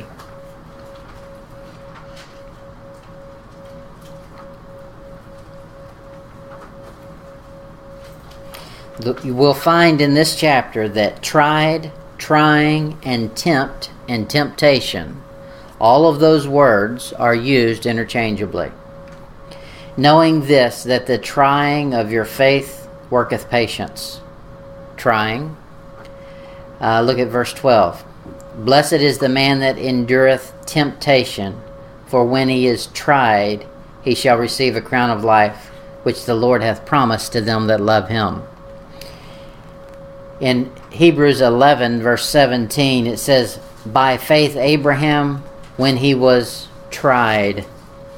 So, tempted and tried mean the same thing, according to the Bible, and you don't need any Greek or Hebrew to figure that out. You just need to read enough Bible.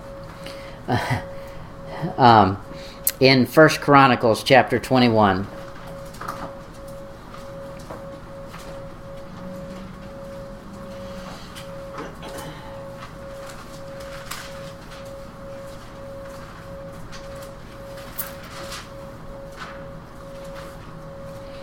God God is not the one responsible for the sin. The devil's the one responsible for the sin. God is responsible for allowing it to come into your path.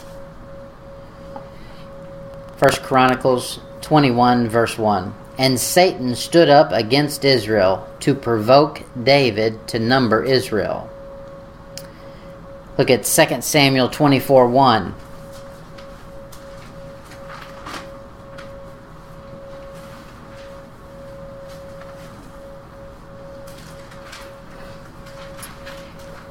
Second Samuel 24 1.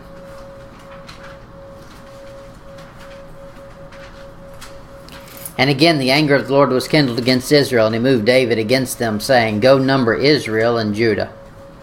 The king is not supposed to number the people, he gets a curse for that. Um, so, God provides opportunities for you to prove him right, not prove the devil right. You're being tried and tested. When you get a test at school, it's a test. But the test is not to show what you don't know, it's an opportunity for you to prove what you do know. So it depends on how you want to look at it. Now, a wicked person wants to find fault with God will say God tempting and testing a man is unfair to the man. Well, no, if you're doing what you're supposed to do and following God, it's a good thing. It's proof the power of God is real and you can overcome normal temptation.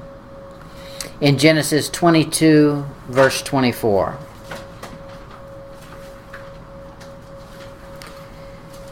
Genesis 22, 24. When we go through the Old Testament the way we're doing, we're going to hit some unpopular subjects. you, will just find things that are that are not talked about. Genesis 22, 24 it says, And his concubine, whose name was Reumah, she bare Tebah and Gaham and that guy, Tahash, Tahash, Tahash, and that guy. Okay, so the point is not all those names because I sure don't know what they are. the point is in the beginning of the verse we find something a concubine. What is a concubine? You'll need to know this because it's going to pop up throughout your Bible. And you want to know what a concubine is. At some point, you'll have the question what's the difference in a concubine and a wife? So let's find out. A concubine in the Bible, of course, is a female almost wife that is united with a man. Uh, but in in the marriage relationship or in the household relationship, she's inferior to a wife. Uh, in the the early uh, days of the Jews, various uh, causes of difference between a wife and a concubine was less marked than it would be amongst us. The concubine was a wife of a second rank, if you want to look at it that way. There's various laws recorded providing for their protection. A concubine got special protection. In Exodus 21 7,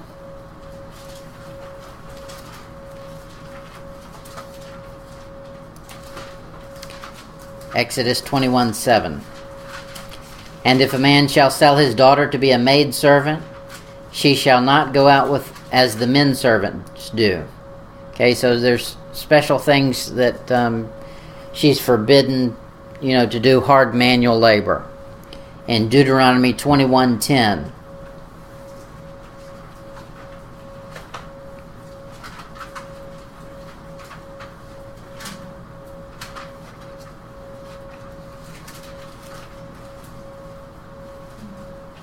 Deuteronomy 21.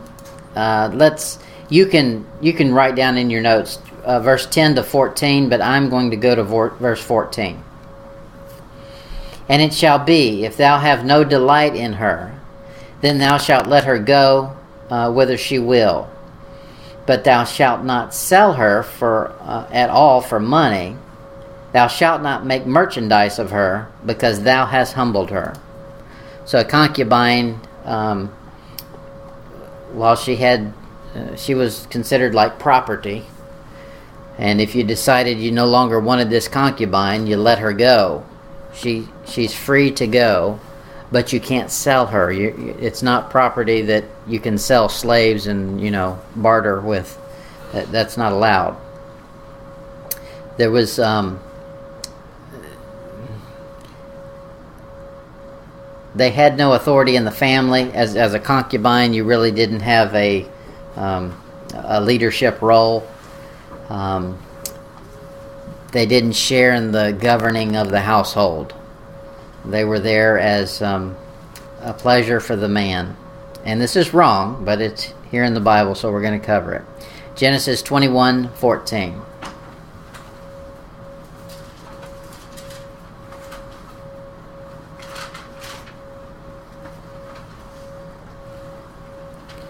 Genesis 21:14 And Abraham rose early in the morning and took bread and a bottle of water and gave it unto Hagar putting it in her uh, on her shoulder and the child and sent her away. And she departed and wandered in the wilderness of Beersheba. So Hagar is a concubine. She's the one who had Ishmael the the son that God did not intend. Um, so she did not have any ruling authority in that household. When Sarah decided she didn't like her, they could send her away. And that's exactly what happens. In Genesis 25, verse 6.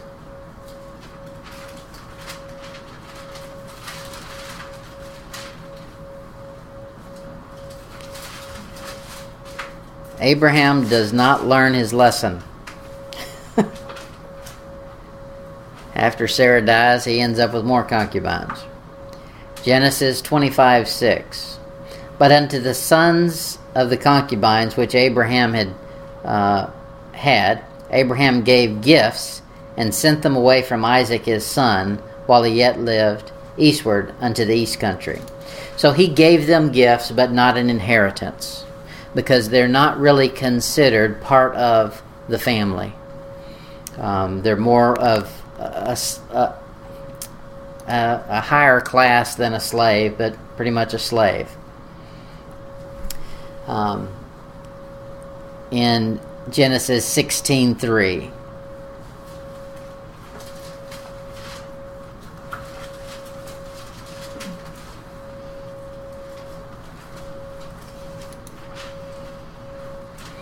Genesis 16:3 And Sarah Abraham's wife took Hagar her maid the Egyptian after Abraham had dwelt 10 years in the land of Canaan and gave her to her husband Abraham to be his wife.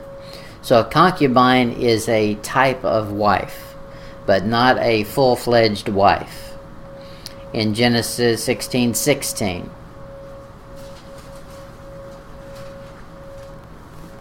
And Abraham was fourscore and six years old when Hagar bare Ishmael to Abraham. So she's having his child, and she's considered a wife, but not just a full fledged wife, a concubine wife. You'll need that when we get to the book of Judges, and we'll cover it deeper in the book of Judges. And they call it today like a kept woman. I don't. So when they keep them No. aside, they just keep them, they don't marry them. Yeah, well, I don't. It's more like I don't what know. they do in the Middle East, where they have wives and they still have that system. Yeah. It's really sad.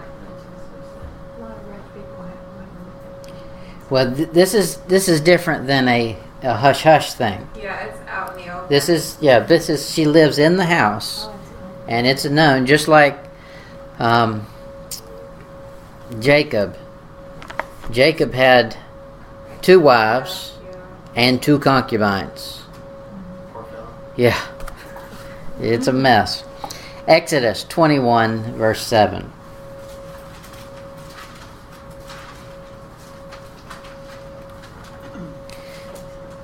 Exodus 21, 7.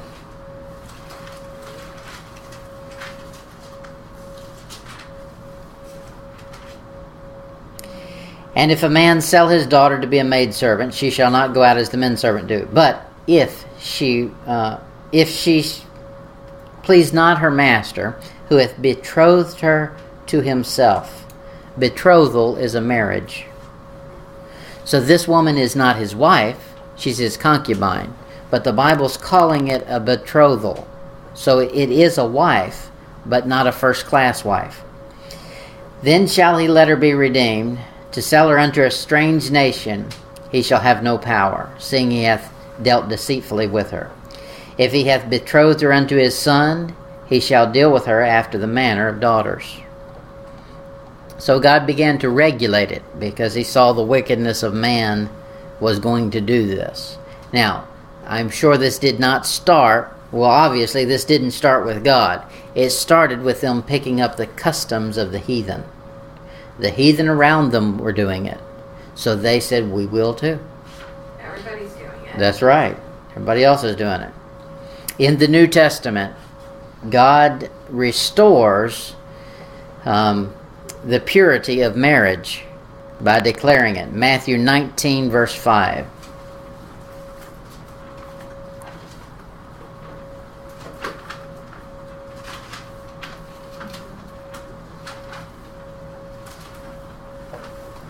Matthew 19, 5 to 9. And he said, For this cause shall a man leave his father and, and mother, and shall cleave to his wife, and they twain shall be one flesh. Just two, not three of you. no concubine in the mix. Wherefore, they are no more twain, but one flesh. What therefore God hath joined together, let not man put asunder. They say unto him, Why did Moses then command to give her a writing of divorcement and put her away? He saith unto them, Moses, because of the hardness of your heart, suffered you put away your wives, plural. But from the beginning it was not so. Okay, so this is the concubine stuff. He says, Moses allowed you to put away a concubine, put away your wives with a writing of divorcement, just like we saw they could let them leave, you couldn't sell them, you know, all those rules. Verse 9 And I say unto you, whosoever shall put away his wife, except it be for fornication, and shall marry another, committeth adultery. And whosoever marrieth her that is put away doth commit adultery. So in the New Testament, he's making it very clear. I'm not allowing you to do anything like the heathens did. I tried to control it with rules and regulations in the Old Testament, but your heart is still hard so we're going back to what God set up. What God set up is one man, one woman equals one couple. 1 Corinthians chapter 7. 1 Corinthians 7, verse 2.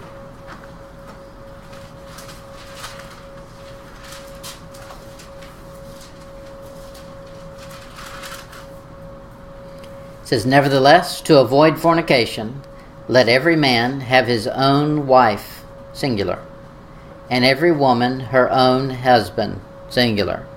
No concubines in the mix. So, in the Old Testament, we saw them pick up many of the heathen customs, and God begins to regulate them. He begins to give more and more rules. Once you get to the New Testament, He said, Look, me being lenient with you didn't work. So we're going back to the hard and fast rules. God said, when, and this is just a good thing to know leniency rarely works for correction. Correction has to be hard and fast. And it's just normal. With compassion, you want to be lenient. But you can't be lenient because lenient does not result in repentance leniency results in let's push the line even farther. And that's what's been going on in the Old Testament. Jesus Christ shows up on the scene and he says, None of that. Two of you can be married, and that's it. Two in a household, not three, not four, not any of that other stuff y'all were doing back there in the Old Testament. All right, Genesis 23, verse 15.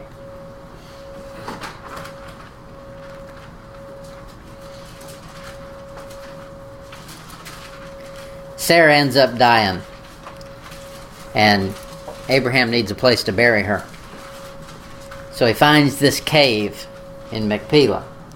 And he says, Hey, can I bury my wife here? And he says, Don't just let me bury her. Abraham's a great man, and, you know, it'd be like somebody famous asking you if they could use your backyard for a party. Uh, not quite the same analogy, but close. And the the men there saying, "Hey, look, you don't have to pay us for anything. You're a great man. Just go right ahead and do it." And Abraham says, "No, I'm not going to just take something. I'll pay you for it. I want to buy it." Verse 15. My Lord, hearken unto me. The land is worth 400 shekels of silver. What is that betwixt me and thee? Bury therefore thy dead.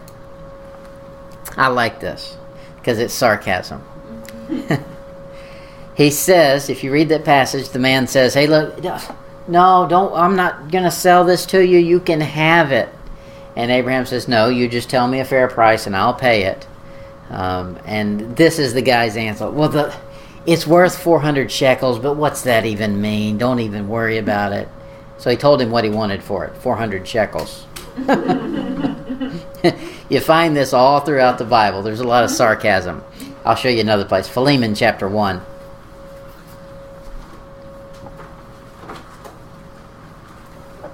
Philemon is a story about a slave who's run off from his master. And he meets up with, with Paul, and um, he gets saved and gets on fire and becomes a good, a good Christian. And Paul's encouraging him to go back to his master and serve him. Philemon 1, verse 19. This is a letter Paul wrote for Philemon to take back with him so that his master would receive him. I, Paul, have written it with mine own hand. I will repay it.